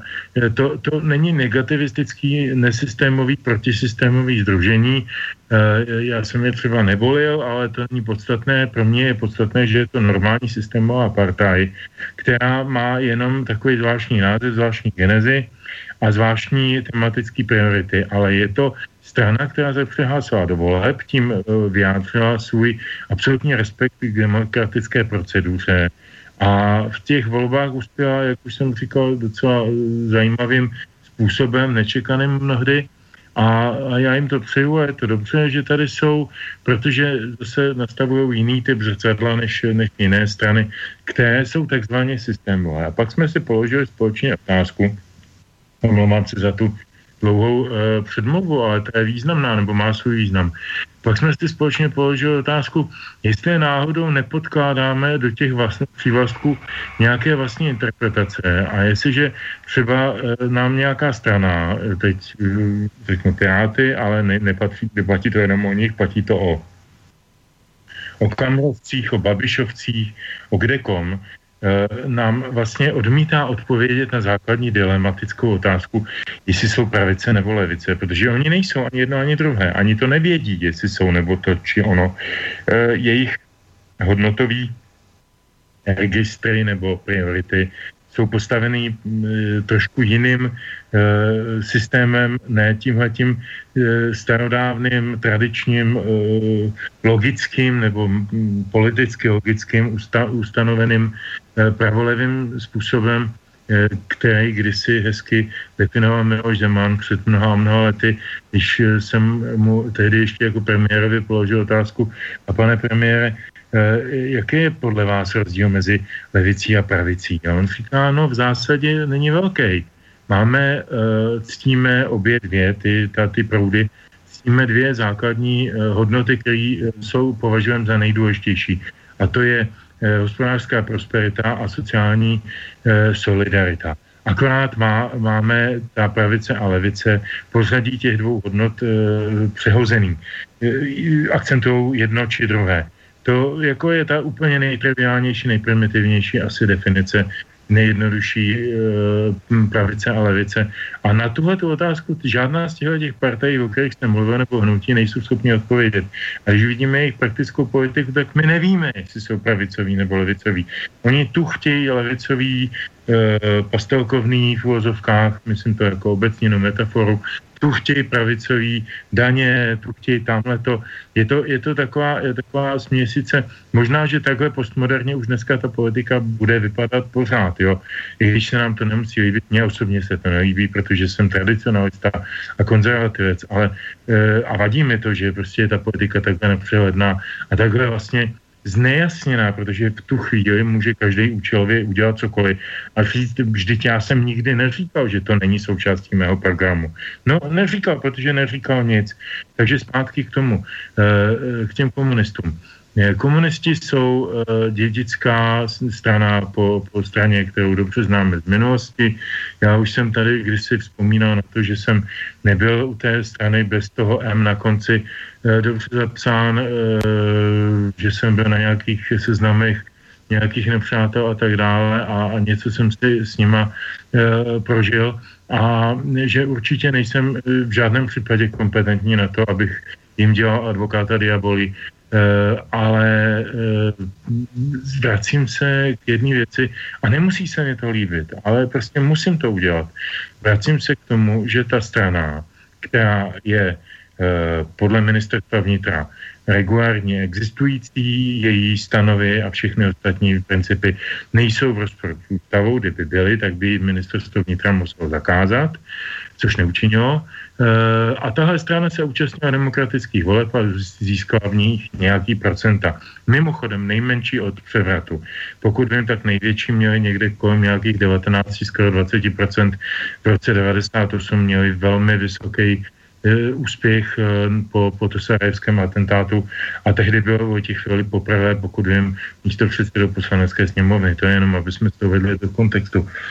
Tím chci říct, KSČM je strana, která kterou nemusím volit, která e, může vyvolávat v leckom různé asociace, ale je to normální, regulární součást, podle mého pohledu, součást demokratického uspořádání v této zemi, prostě proto, že se nedopouští z hlediska názoru ministerstva vnitra patrně e, žádných důvodů, proč by měla být z takovéto společnosti vyloučena. Takže, takže to, že oni dostali nějaká procenta a dneska se samozřejmě snaží, jako každá politická strana, to nedělá jenom oni, to dělá každý, proto v té politice jsou, protože hájí své zájmy a hájí své své, budoucnosti, eh, tak se snaží vytřískat z té své momentální situace co nejvíc.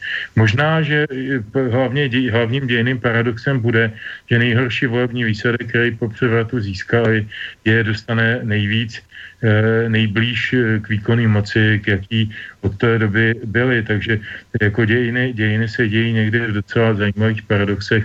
To je tahle, tahle ta chvíle. No to je právě ten paradox vlastně, že přesně to, co jsi říkal teď Petře, že přes nejhorší výsledek se zdá mnoha lidem a i v různých médiích, jakoby, že ten vliv komunistů je až nadměrný tomu a, volebnímu výsledku. Je to něco, co vás nepokojuje osobně? Pánové, oba. Tak začneme třeba u Petra. No, mě to nemůže znepokojovat, protože jsem realista a vidím, že volby nějak dopadly. Vidím, že se volební, eh, volební eh, jak se lídři nebo ti ti vítězové i poražení nějak chovají. Mně by se třeba strašně líbilo, když by byl idealista. Já, já už jsem říkal právě, že jsem dlouhá léta volil ODS, teď je zase dlouhá léta nevolím, mám k tomu své důvody, ale moc, moc by se mi líbilo, kdyby eh, se třeba eh, hnutí ANO jako vítěz voleb definovalo jako jako středopravicová eh, strana nebo hnutí a přiblížilo se spíše k myšlenkám, které tady zanechali konzervativci a které ta ODS moc nepěstuje, protože na to moc nemá intelektuální ani politický potenciál, ale má na to aspoň teda ten procentuální potenciál a získá docela silný postavení a byl by to podle mého docela, docela uh, dobrý partner, jo, který by mohl uh, eliminovat různé pochybnosti o let's jo. Ale to jsou všechno iluze, jako realita je nějaká. Realita je taková, že prostě tady máme nějaké, nějakou, e, nějaké hnutí ano, nějakého předsedu, který je v nějakém právním vztahu a, a máme tady silnou, silně postaveného e, Tomia Okamuru a máme tady tak ten jazyček na váhách, což jsou ty komunisti. Vzpomeňme si, že e, FDP pana Genča v Německu dlouhá léta se pohybovalo kolem 5-6% a bylo vždycky jazyčkem na váh. Konec konců lidovci jsou na tom velmi podobně. I v té minulé vládě vlastně dělali ten jazyček na váhách a byla to jejich tradiční historická role. Tak já si myslím, že do toho role se teď komunisti stylizují. A já to beru jako skutečnost. Já jako do toho nevkládám žádnou emoci. Mm-hmm. Tak, Vlčku. No tak já bych byl velmi znepokojen pouze tehdy, kdybych byl voličem KSČM, protože, a to hned z několika důvodů, ten jeden už jsem řekl, za prvně, že se, že se paktujou e, s globálním velkokapitalistou. To by mě, to by mě jako skalního nostalgika, který touží po návratu před 89. hluboce znepokojilo a urazilo. A e, pak bych si ještě asi vzpomněl na to, jak dopadli e, na západě komunisti, pokud se začali podílet nějakým způsobem na vládě. Zejména teda bych si vzpomněl na Francii a na Itálii, kde e, ve Francii to bylo přímo, v Itálii to bylo nepřímo v 80. letech. A komunistické strany, jakmile tohodle statusu dosáhly, ke kterému se blíží Vojta Filip, tak eh, zmizely z politické mapy. Čili být voličem KSČM, tak by mě to znepokojilo. A jinak pokud jde o jejich definici, tak souhlasím s Petrem Žantovským. Asi bude, asi bude překvapený. Prostě jsou součástí našeho politického systému. Dělají politiku, kterou si myslí, že je pro ně dobře. A možná taky vysloveně ve velké závorce někdy nakonec, která je dobře pro jejich voliče tak mají na to právo, jsou, jsou k tomu legitimováni.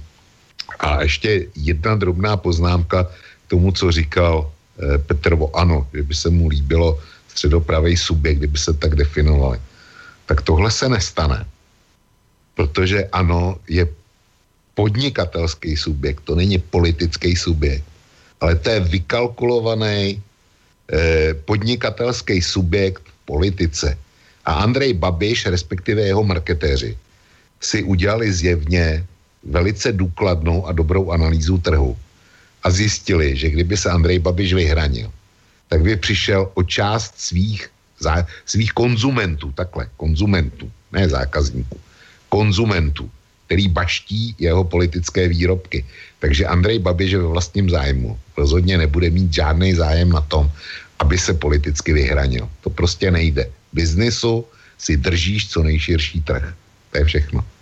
No, já možná bych chtěl velkou doplnil, že potom, když by se splnilo přání Petra Žantovského, tak asi by určitě Andrej Babiš nenavrhoval věci jako jízdné pro studenty Přesně a důchodce zadarmo, anebo ještě druhou věc, to už je takový docela, až se z toho stalo vtip, jakoby, že když výjezdní zasedání vlády se stává v krajích, tak vlastně to zasedání by se dalo schrnout do takové jedné věty, že slib všechno všem a peníze budou a zajistíme to.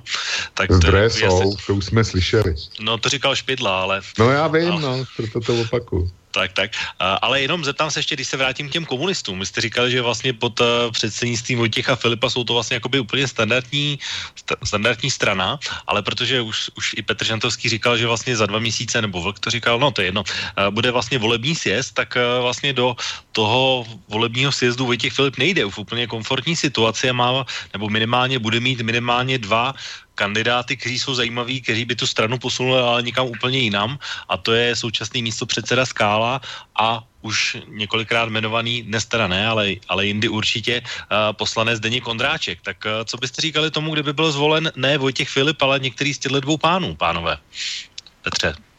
Tak já o panu Ondráčkovi nevím vůbec nic, krom toho, co jsem se věděl z veřejných médií, to znamená nějaké jeho účinkování před nějakými 29 lety a pak tu kauzu kolem jeho, jeho volby, nevolby do, do komise pro GIPS.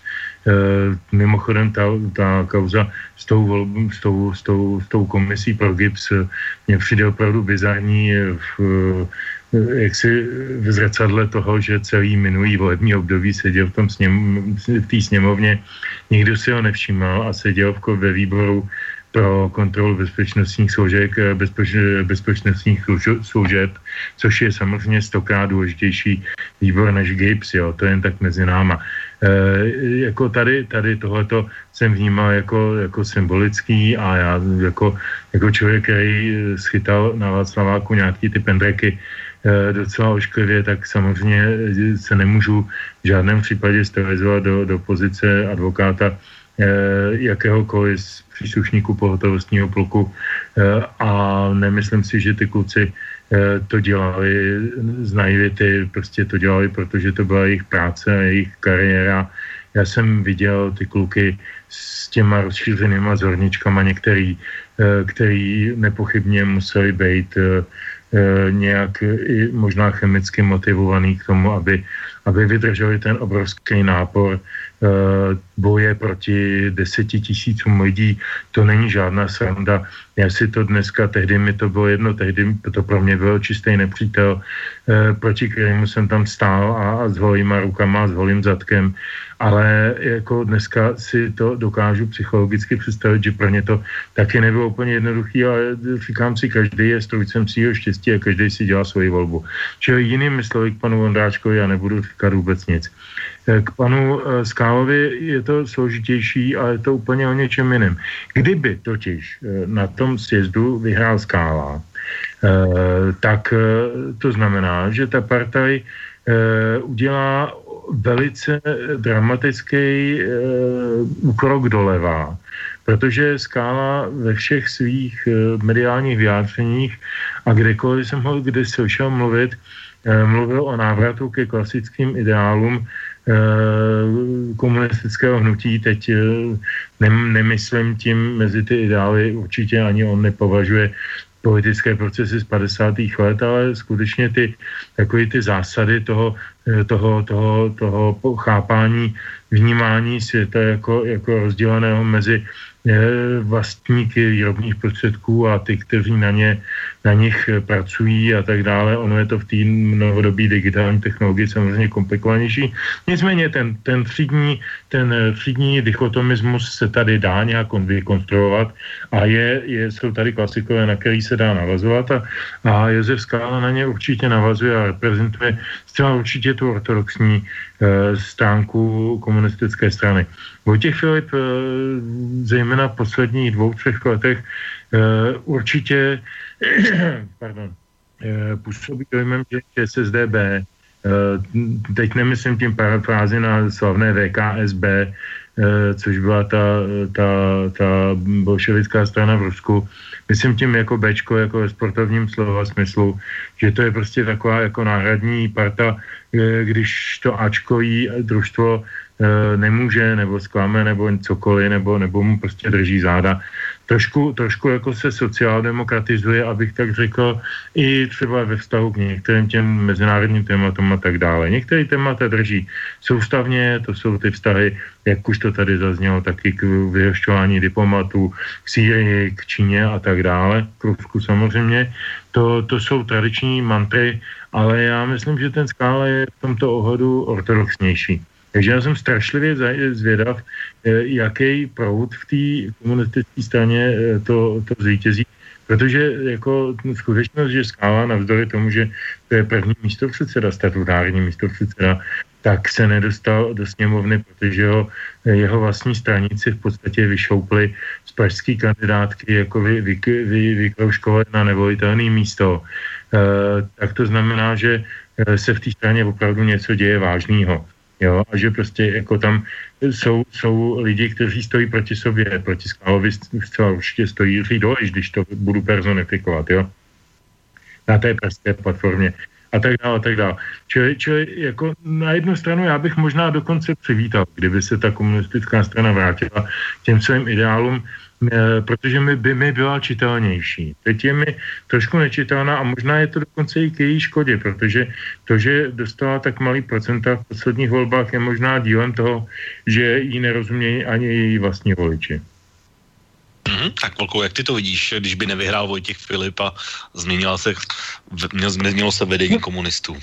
No, já si teda osobně myslím, že jestli Vojtěch Filip bude mít úspěch eh, během těch dvou měsíců, Eh, a bude tím kingmakerem, já si myslím, že bude, tak eh, Vojta Filip to má ložený, podle mě. Pokud jde o skálu, tak vypadalo to dlouho, že skála je favoritem, ale teďko buduje jednoznačně Filip. Nicméně Ondráček podle mých informací, který jsem někde čet na internetu, tak už tu kandidaturu vzdal. A já si myslím, že do toho nepůjde a ani by neměl šanci protože Ondráček se, a bylo to dobře vidět na té aféře e, s tou komisí pro GIPS, ten se stal symbolem a když se staneš symbolem něčeho, tak je to, je to prostě buď do, hodně dobře, anebo hodně špatně a v jeho případě asi, asi hodně špatně.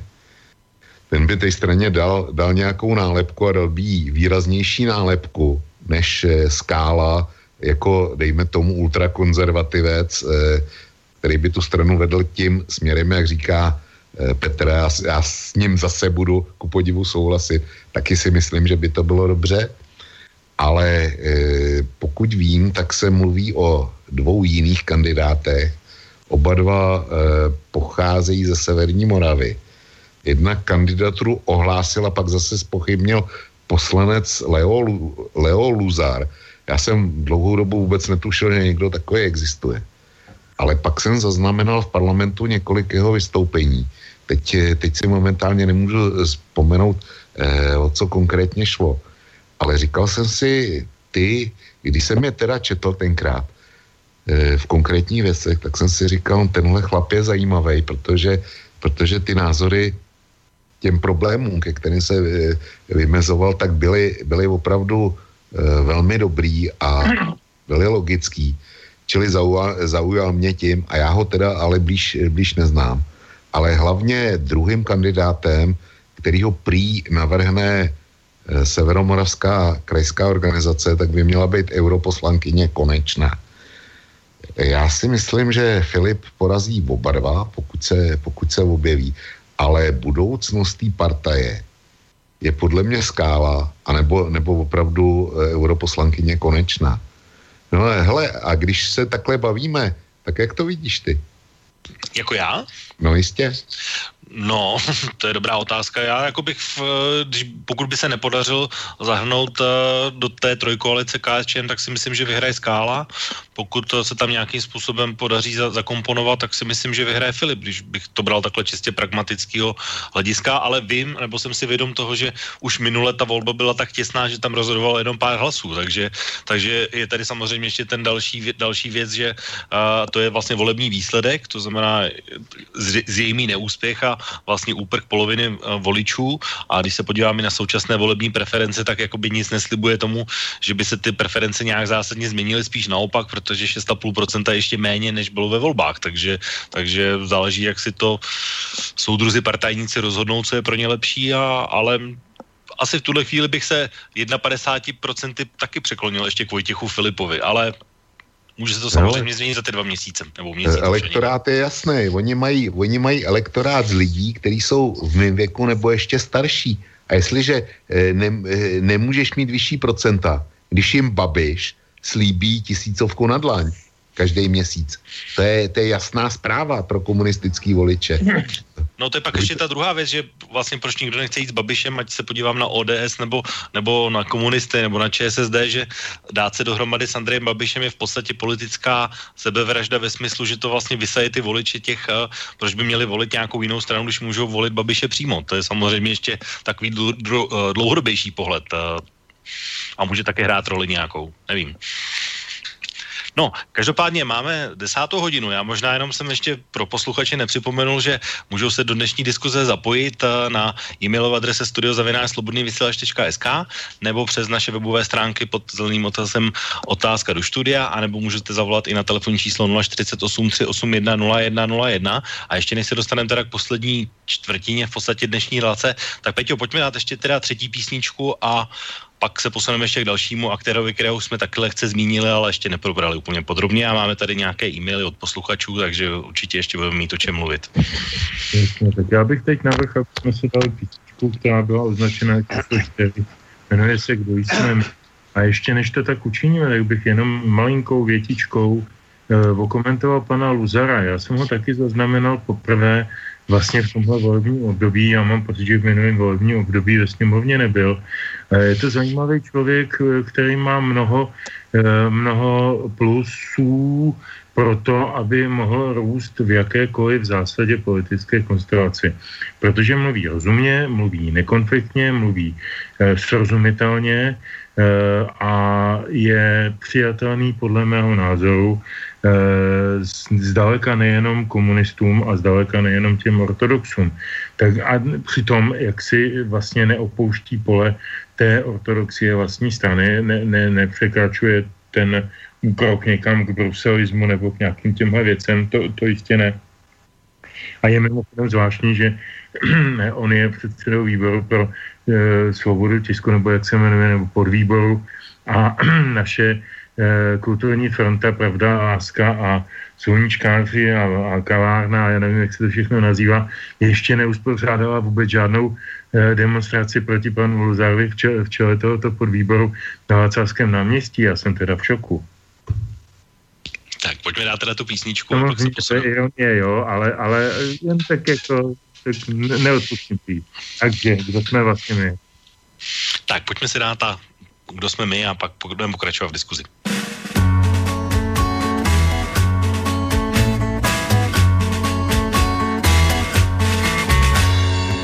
Někdo je s námi, ale kdo jsme my? Letící brány za temnými zdmi, prohnilé trámy se spoustou rých, zavřené brány, tající sníh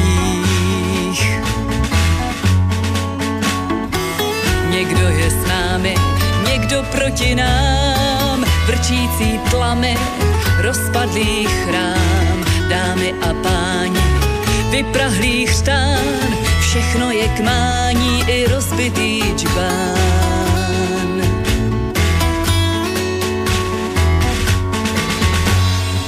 Někdo je s námi, ale kdo jsme my? Letící brány za bílými zdmi, spevněné trámy se spoustou rých, skleněné brány, napadlý sníh. někdo je s námi, někdo proti nám, všechno je k mání i slepený čbán. Posvátné chrámy, opilý štán, každý je s námi. Každý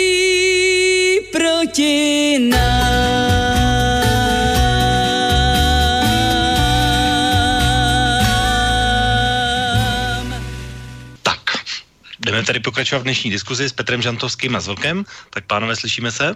Jo. Jo, jo. Výborně. Tak, eh, my jsme tady vlastně v tom předchozím bloku probírali výsledek a postavení komunistů v českém politickém systému a ten výsledek volební byl mimořádně špatný, hlavně díky tomu čtvrtému aktérovi, který vlastně nevíme, jestli ještě je ve hře vůbec, ale jmenuje se Tomio Okamura jeho hnutí SPD. Vy jste se tady u komunistů shodli, že to je vlastně standardní politická strana, která má právo na nějakou existenci a je legitimní stranou. Eh, Zeptám se, platí tohle pro vás i u Okamurova SPD? Petře? Tak teď mohl zase první klidně vlk, ale pro mě ano. Ano, byl zvolen, zúčastnil se demokratické procedury, ministerstvo vnitra ho neseznalo nějak škodlivým, takže je to, je to standardní součást demokratického e, státu. Mhm. Tak Vlčku? No, pro mě ne. Eh, to, že, to, že byl připuštěný k volbám, to, že eh, získal hlasy, to z něj ještě nedělá standardní politickou stranu. Aspoň pro mě ne. Pro mě není dokonce ani, ani Babiš a eh, ta jeho politická divize, divize standardní politickou stranou.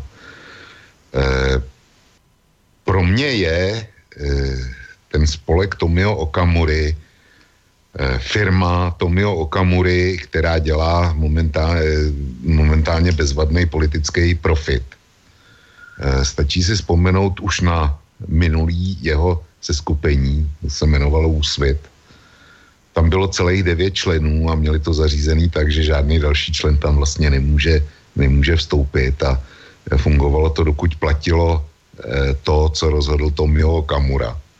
A zrovna tak nějak to bude tadyhle v tom, v tom SPD. Oni teda mají víc členů než devět, ale já jsem byl v kontaktu, v mailovém kontaktu s jedním eh, z bývalých čelných funkcionářů SPD tady, tady u nás v kraji.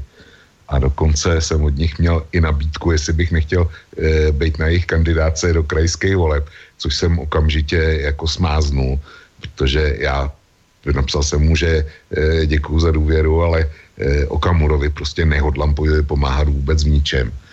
No a mimochodem toho chlapíka už, už e, stihli vyloučit, taky zřejmě byl příliš, příliš samostatný a zkrátka v té straně to funguje na vůcovském principu, stejně, stejně jako u Babiše.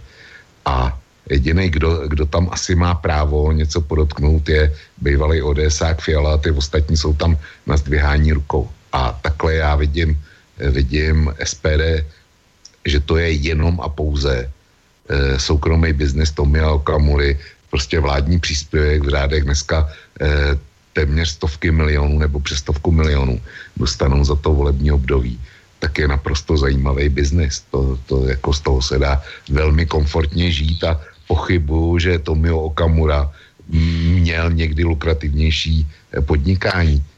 Já ho jinak nevidím a zatím, zatím vidět nebudu. Takže pro mě to není standardní politická strana. Je to někdo, kdo se dostal do parlamentu, ale to z něj, z něj nedělá standardní politickou stranu.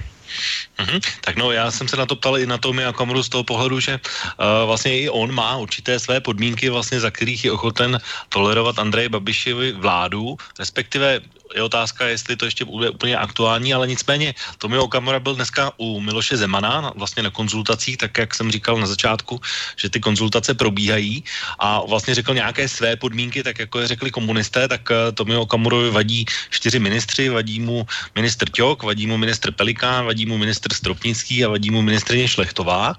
A Samozřejmě velký problém mezi těmi třemi stranami je zákon o referendu. A to znamená, nemohou se shodnout na těch parametrech, za jakých podmínek vypsat, čeho se má týkat a tak podobně.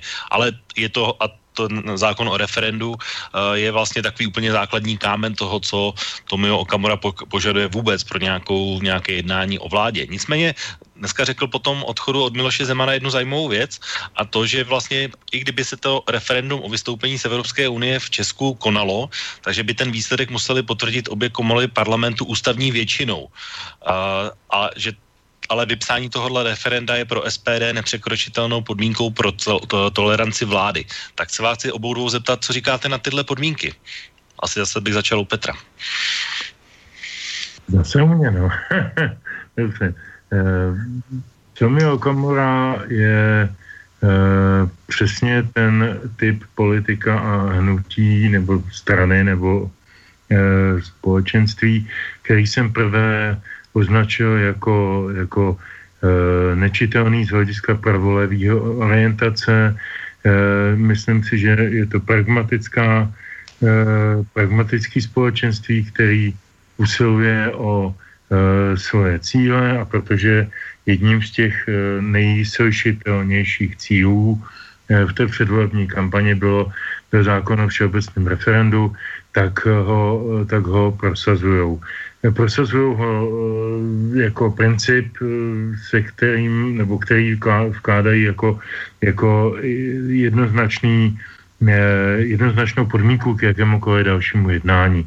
Čemuž já, nebo jak já to čtu, Eh, já to čtu tak, že eh, eh, si pan Okamura uvědomuje, že ho lidé volili ze dvou důvodů. Jeden důvod byl protestní, to je typicky protestní strana, taková vždycky v nějakých volbách je, a stáhne na sebe prostě určitou část voličů, kteří uh, se nechtějí, nechtějí prostě znova napálit tím, že budou volit strany. To je jako já jsem přestal volit ODS, tím neříkám, že jsem volil pana Komoru, do toho, koho, koho jsem volil, nikomu nic není ale v tuto chvíli, ale ale e, fakt je ten, že mnoho lidí volilo to hnutí právě z těch, těch důvodů, že se u těch ostatních stran zklamalo. To byl taky důvod e, obrovského vzestupu a na Eh, v roce 2013, kdy z nuly vyběhly na 19%. To byly přesně tyhle ty protestní hlasy z velké části. Eh, a to je, to je jedna část. Ta druhá část, já si myslím, že si skutečně upřímně část naší veřejnosti přeje, aby došlo k určitý paradigmatický změně těch demokratických procedur a ta zastupitelská demokracie mnoho lidí neuspokojuje. Jistě to nebudou miliony, možná ani sta tisíce lidí, ale spoustu lidí e, jako může, může štvát na všech úrovních volebního systému, od obcí až po nevím kam, až po parlament samozřejmě, že my volíme nějakým eh, snad s výjimkou Senátu, který, který, kde, kde kandidují většinovým systémem osobnosti eh, více za sebe než za parté, tak, tak my volíme nějaká, nějaká združení, která nám co si slibují a nemůžeme příliš rozhodovat o ničem úplně konkrétním. A necháváme jim vlastně jako Bibianko šek na nějaký volební období 4-5 let, nevím kolik, podle komory nebo podle toho jednotlivého orgánu. A to si myslím, že mnoha lidem se začíná zajídat, protože eh, ať už intuitivně, emocionálně nebo, nebo s nějakým racionálním zdůvodněním, mají pocit, že tenhle ten, eh, takový tenhle zastupitelský demokratický princip je přežitej a že by bylo dobrý přejít k tomu jako pseudoamerickému systému, že se volí pomalu i místní šerif, to samozřejmě je, eh, tahle ta poslední poznámka nebo poslední příklad je samozřejmě anachronismus, který vznikl nějakou historickou situací někde úplně jinde a za jiných okolností a nelze ho mechanicky převést. Nicméně to, že eh, pan Okamura slibuje Eh, víte, zajímavý je, já bych to možná, možná ještě rozšířil o jednoho člověka, kterýho jsme tady nemenovali. Eh, program pana Okamury je v podstatě v tomto bodu identický s programem pana Cibulky eh, a jeho různých stran o 50 a více slovech v názvu. Protože i on byl první, kdo přišel tehdy s odvolatelností politiků, s přímou demokracií, s těmi, s těmi atributy těch místních a a vyšších a nejvyšších a celostátních a všeobecných referent a tak dále. To byly Cibulkovy teze. Před 25 lety. Jenže Cibulka byl brán jako infant terrible, eh, byl brán jako šílenec, který vydává nějaké ne, neprůhledné, nejasné seznamy, seznamy STVáků nebo spolupracovníků, takže se pak ukázalo, že ty seznamy byly v podstatě velice korektní. To už dneska nikdo neví. A to si málo kdo vzpomene. Nicméně Cibulka byl politicky odkecaná figura eh, v okamžiku, kdy vystoupil na první náměstí a začal psát ty svoje, ty svoje, eh, ty svoje teze s těmi velkými písmeny a nekonečnými slovy, to, to, to mi Okamura na to jde eh, marketingově. On používá kratší eh, výrazy, kratší slova, nepoužívá verzálky, tedy velká písmena a zjednodušuje to sdělení. Ten Cibulka byl pořád ještě velice komplikovaný v tom sdělení a navíc ještě tam byl ten paranoidní prvek, že za každým, za každým viděl agenta KGB, GRU a nevím čeho ještě všeho. Takže, takže byl v podstatě jako ne, nevolitelný. Eh, ale Okamura si vytáhl z toho Cibulkova programu, nebo nevím, jestli to bylo vědomé či nevědomé, ale každopádně to není, není poprvé, co to slyšíme.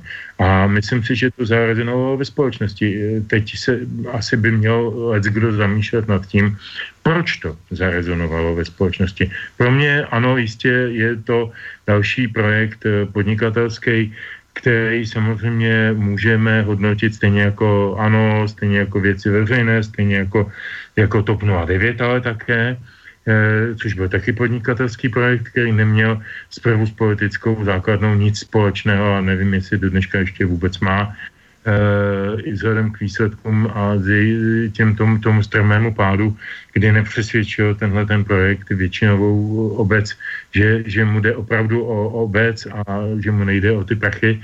Takže, takže jako můžeme to tak zjednodušeně říct, jak, jak to zjednodušil Vlk, že to je prostě biznisový projekt, OK, možná, že ano.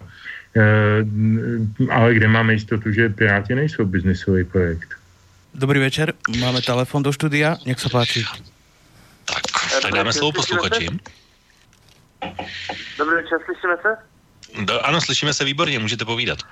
Uh, já mám jenom takovou poznámku. Uh, kdyby před těmi, před těmi pěti lety došlo k tomu takzvanému puči, uh, kdy vlastně Michal Hašek a i další, Milan Chovanec a já nevím, tam byli Zimola a tak šli tomu prezidentovi Miloši Zemanovi na ten hrad a můžeme samozřejmě si myslet uh, o Michalu Haškovi kde co. On samozřejmě má taky nějaký máslo na té hlavě, ale myslím si, že kdyby on nakonec se stal tím, dejme tomu, že premiérem, uh, asi byly taky nějaké problémy, ale určitě by to nemuselo dopadnout tak, jak to dopadlo s ČSSD, jak to vlastně bohužel skončilo s Bohuslavem Sobotkou. Někdo může říct, že byl silný premiér, já si to teda nemyslím, to, co předváděl, byla katastrofa, jako takhle. E, otázka je, jestli Michal Hašek by byl lepší premiér, ale zase já to mohu, mohu posoudit z, z úhlu pohledu jako e, žijícího člověka v Jihomoravském kraji, že co on tady třeba udělal nějaké věci, samozřejmě jsou tady taky určitý černoty a tak dál, tam třeba objevovaly některé věci, ale zase e, dneska v podstatě nikdo neví, kdo je pořádně hetmanem Jihomoravského hraje. Dřív prostě jsme viděli jasně, uh, on je šéfem Jihomoravského kraje, on je šéfem asociace, uh, uh, asociace uh, krajů České republiky a bylo všechno jasné. Jo, to je všechno. Díky za tím, Mm, tak děkuju, nashledanou, to asi bude na vlka. A já jenom ještě do, Určitě je to jenom k Michalu Haškovi a já jenom doplním ještě, jak jsi říkal na začátku, že se vyjádřil Jiří Zimola ohledně jednání s ANO, tak já už jsem zaznamenal tady, zatímco jsme tady řešili vlastně naší relaci a dotaz posluchači, tak jsem zaznamenal ještě druhou reakci a v tomhle případě ale Jana Hamáčka jako předsedy a ten na svém twitterovém účtu napsal toto, cituju teda. Pokud hnutí ANO stojí obnovení jednání s ČSSD, představu si rádi vyslechneme, ČSSD je vždy otevřena serióznímu jednání ve prospěch této země a jejich obyvatel napsal Jan Hamáček na svém účtu. Takže můžete teď reagovat na Michala Haška a vlastně teď v tomhle případě na Jana Hamáčka. No tak eh, na toho Michala Haška, já zdravím posluchače do Brna, protože to je náš eh, klasický respondent, jak tohohle pořadu, tak hodiny, hodiny velká. Eh, k Michalu Haškovi. Posluchač zřejmě chodí na kosu a když mluvil o tom, pre, o tom silném premiérovi a tak dál, já znova zopakuju svoji jasnou tézi, jasnou pozici. Bohumil Sobotka pro mě byl nejlepší premiér, který ho tato republika měla od samého začátku e, svého vzniku. Petr hluboce nebude souhlasit, ale to mi nevadí. A e, pokud jde o Haška, Uh, můžu ti do toho skočit ještě, prosím tě, no. když už jsi zmínil teda Sobotku, tak uh, to možná by bylo i otázka na vás, na oba. Uh, vlastně jak se díváte na to, že on jakoby v podstatě ze dne na den, možná pro někoho překvapivě, vlastně řekl, že končí v politice, končí ve sněmovně a už je vlastně úplně civilní osobou bez jakýhokoliv vlivu na, na politiku a je vlastně už úplně z politiky pryč ze dne na den. No prostě Sobotka je politik, který takovýho toho střihu, který, který předpokládali ústavo ústavu tvůr, tvůrci vyvodil se současné politické situace závěr, že nutně musí pryč. A udělal to, na rozdíl od jiných. Ještě k tomu Haškovi. Hašek eh, by byl dopad úplně stejně s Babišem, akorát by bylo víc křiku, ale byl by dopad úplně stejně.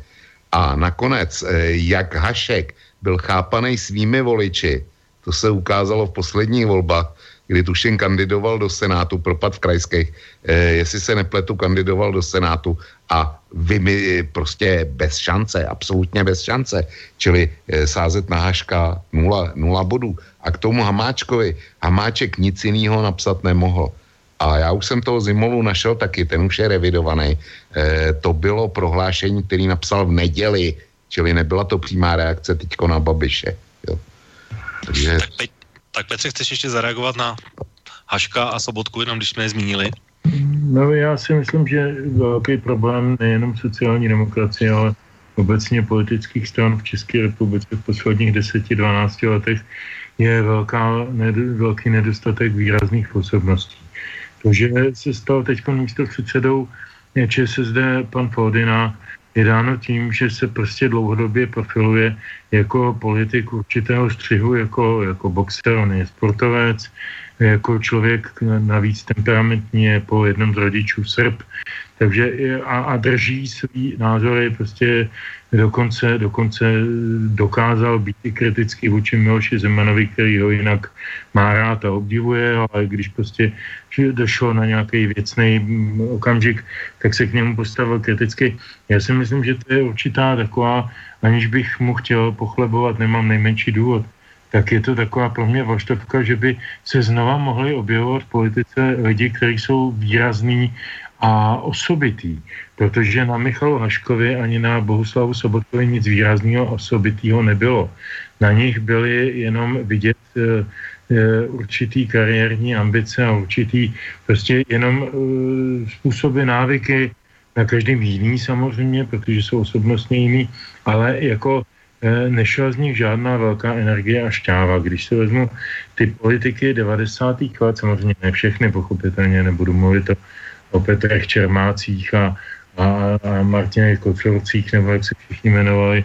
E, budu mluvit o, o těch, těch špičkových lídrových, jako byl Havel, Klaus, Zeman, Lux, Kalvoda, bez ohledu na to, co, co kdo z nich dokázal, nebo kde dneska je e, pan Kalvoda třeba, nebo tak, jako byli to výrazní lidi, kteří výrazně vstupovali do politiky s výrazným imidžem a s výraznou osobností. A já myslím, že ta nedostat, ten nedostatek absence osobností je katastrofou pro ty standardní strany, proto vylejzají tyhle ty jakoby nestandardní strany, ty, ty Okamurovci a Babišovci a tak dále. To je jeden z velkých důvodů, protože tam na ty, tam na ty otrávený a stále stejný a v podstatě velice frázoidní obličeje už se prostě málo komu chce koukat. Hmm, tak protože už se nám blíží pomalu konec relace, tak já jsem slíbil, že ještě tady se podíváme na některé maily, tak uh, mám tady jeden e-mail, který je od Luba, který vlastně má taky dotaz a je to vlastně i takové trošku evropské hledisko, protože jak jsme se tady bavili o, Aku, o, o, o, o Kamurově a SPD, tak vlastně eurokomis, eurokomisařka Jourová zahnutí ano dneska, nebo včera, říkala už vlastně, že by měla problém vysvětlovat v Evropské unii vlastně pokud by se SPD na vládě podílela, ale Lubo má dotaz trošku jiný a jestli bychom mohli vybra, rozebrat postoj Andreje Babiše k migrantům a jaké by to mohlo mít eh, v návaznosti na dnešní tému v budoucnosti následky, to znamená, jak by ho ovlivnilo, pokud by vládu složil buď s těmi nebo s těmi, tak jak to vidíte, pánové. Začnu no, asi no. zase u Vlka.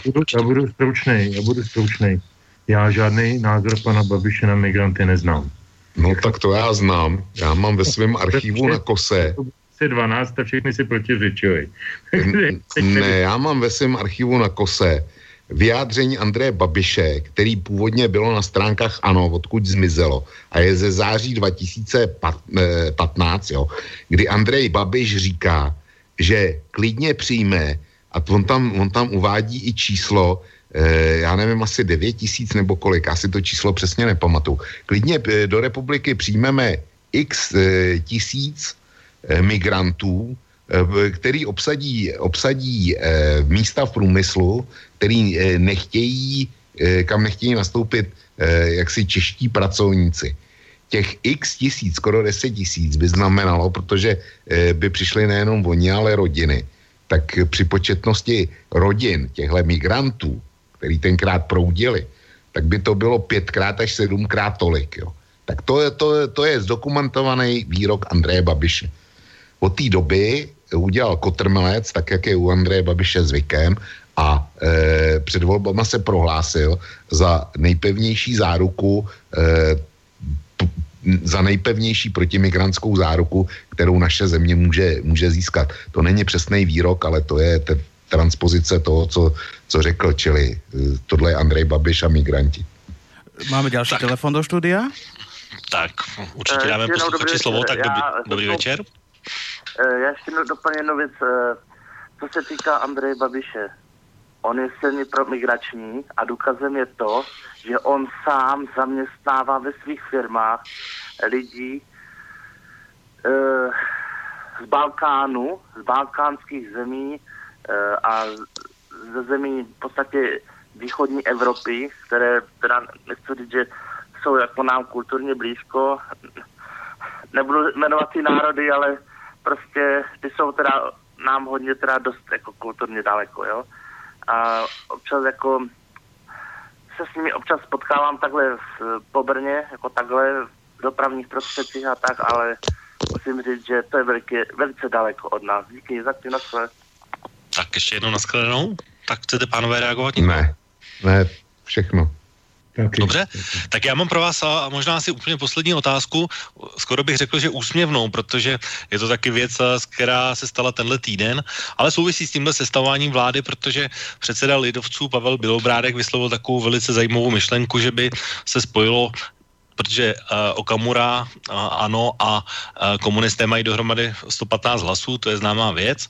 A on vlastně navrhl, že by se mohlo spojit těch ostatních nebo zbylých 85 a že by těchto 85 uh, poslanců mohlo tolerovat hnutí ANO. Tak co říkáte na tenhle nápad? Říkám, kdybych jsme se viděli, tak bych asi napsal nějaký smajlík, nebo uh, bylo by to vlastně trošku s úsměvem, ale, ale myslím si, že by mě docela zajímal váš názor na tohle. No, na to může říct pouze jediný. Místo toho smajlíku říct ha, ha, ha. Více, více k tomu racionálně říct, eh, říct nedá. Tak, Peťo? Já k tomu nemím říct nic lepšího. Jako je to, je to celý jenom iluze a, a fikce a hm, jako si, je to značně nepravděpodobný, když víme, že v politice se dějou věci nemožný a nesmyslný, tak tohle to už je zahranou. Dobře, tak uh, protože se nám pomalu blíží konec dnešní relace a máme ještě v záloze úplně poslední a čtvrtou písničku, kterou dneska Petr připravil, tak uh, určitě Petře ti nám zase prostor jí představit, ale ještě teda těsně předtím, protože čas se nám opravdu nachýlil a celá relace, aspoň z mého hlediska, utekla velmi rychle a byla myslím si, velmi poklidná, docela jsme si, myslím, dobře popovídali, tak bych vám, pánové, chtěl oběma poděkovat. Jednak, že jste mě přizvali a jednak, že jsem vám tady mohl dělat tak trochu sparring a chtěl bych vám poděkovat i za sebe a myslím si, že za posluchače za velmi kultivovanou diskuzi. Tak, Plku.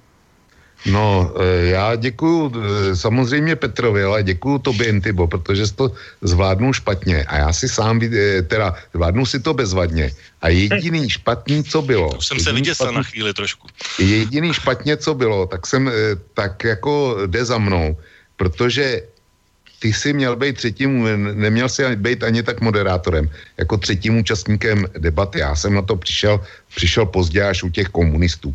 A omlouvám se za to, protože ty víš o českých reálích zrovna to tež, co, co my, takže je to, je to chyba, já si to vyčítám. Děkuji to tobě, ale, Petrovi. Ale to už, a přeju to už- všem posluchačům a posluchačkám eh, pěkný zbytek týdne. Ale to už by nebyl dualog, kdyby, kdybych já byl To nevadí, tak by to byl trialog, no.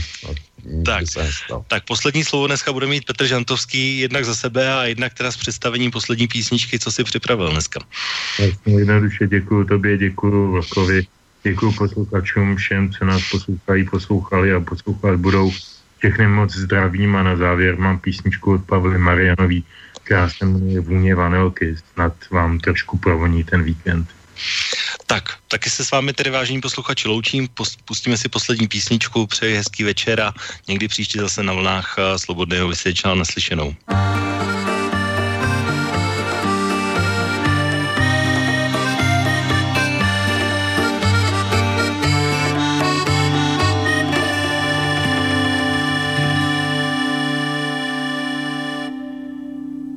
Vůně vanilky a chlad Vítr tančí do zahrad. Kránu jako ty se ztrácí Stírá krůpěj na řasách. Na řasách vítr tančí do zahrad. Kránu na mě jen tak sáh. Krouží chladně, to se stává. Láme větve, sype hrách Vůně z kořicových rán. Vítr tančí, ale sám. Kránu potají se vkrádá. Vkrádá nikým nepozván. Nepozván vítr tančí do zahrad. Kránu na mě jen tak sáh Krouží chladně, to se stává Láme větve, sype hrách Vůně vanilky a chlad. Vítr tančí do zahrad Vůně z kořicových rán. Vítr tančí, ale sám. Vítr tančí do zahrad Vůně vanilky a chlad. Kráno na mě jen tak sáh Vůně z kořicových rán. Vítr tančí. Ale sám.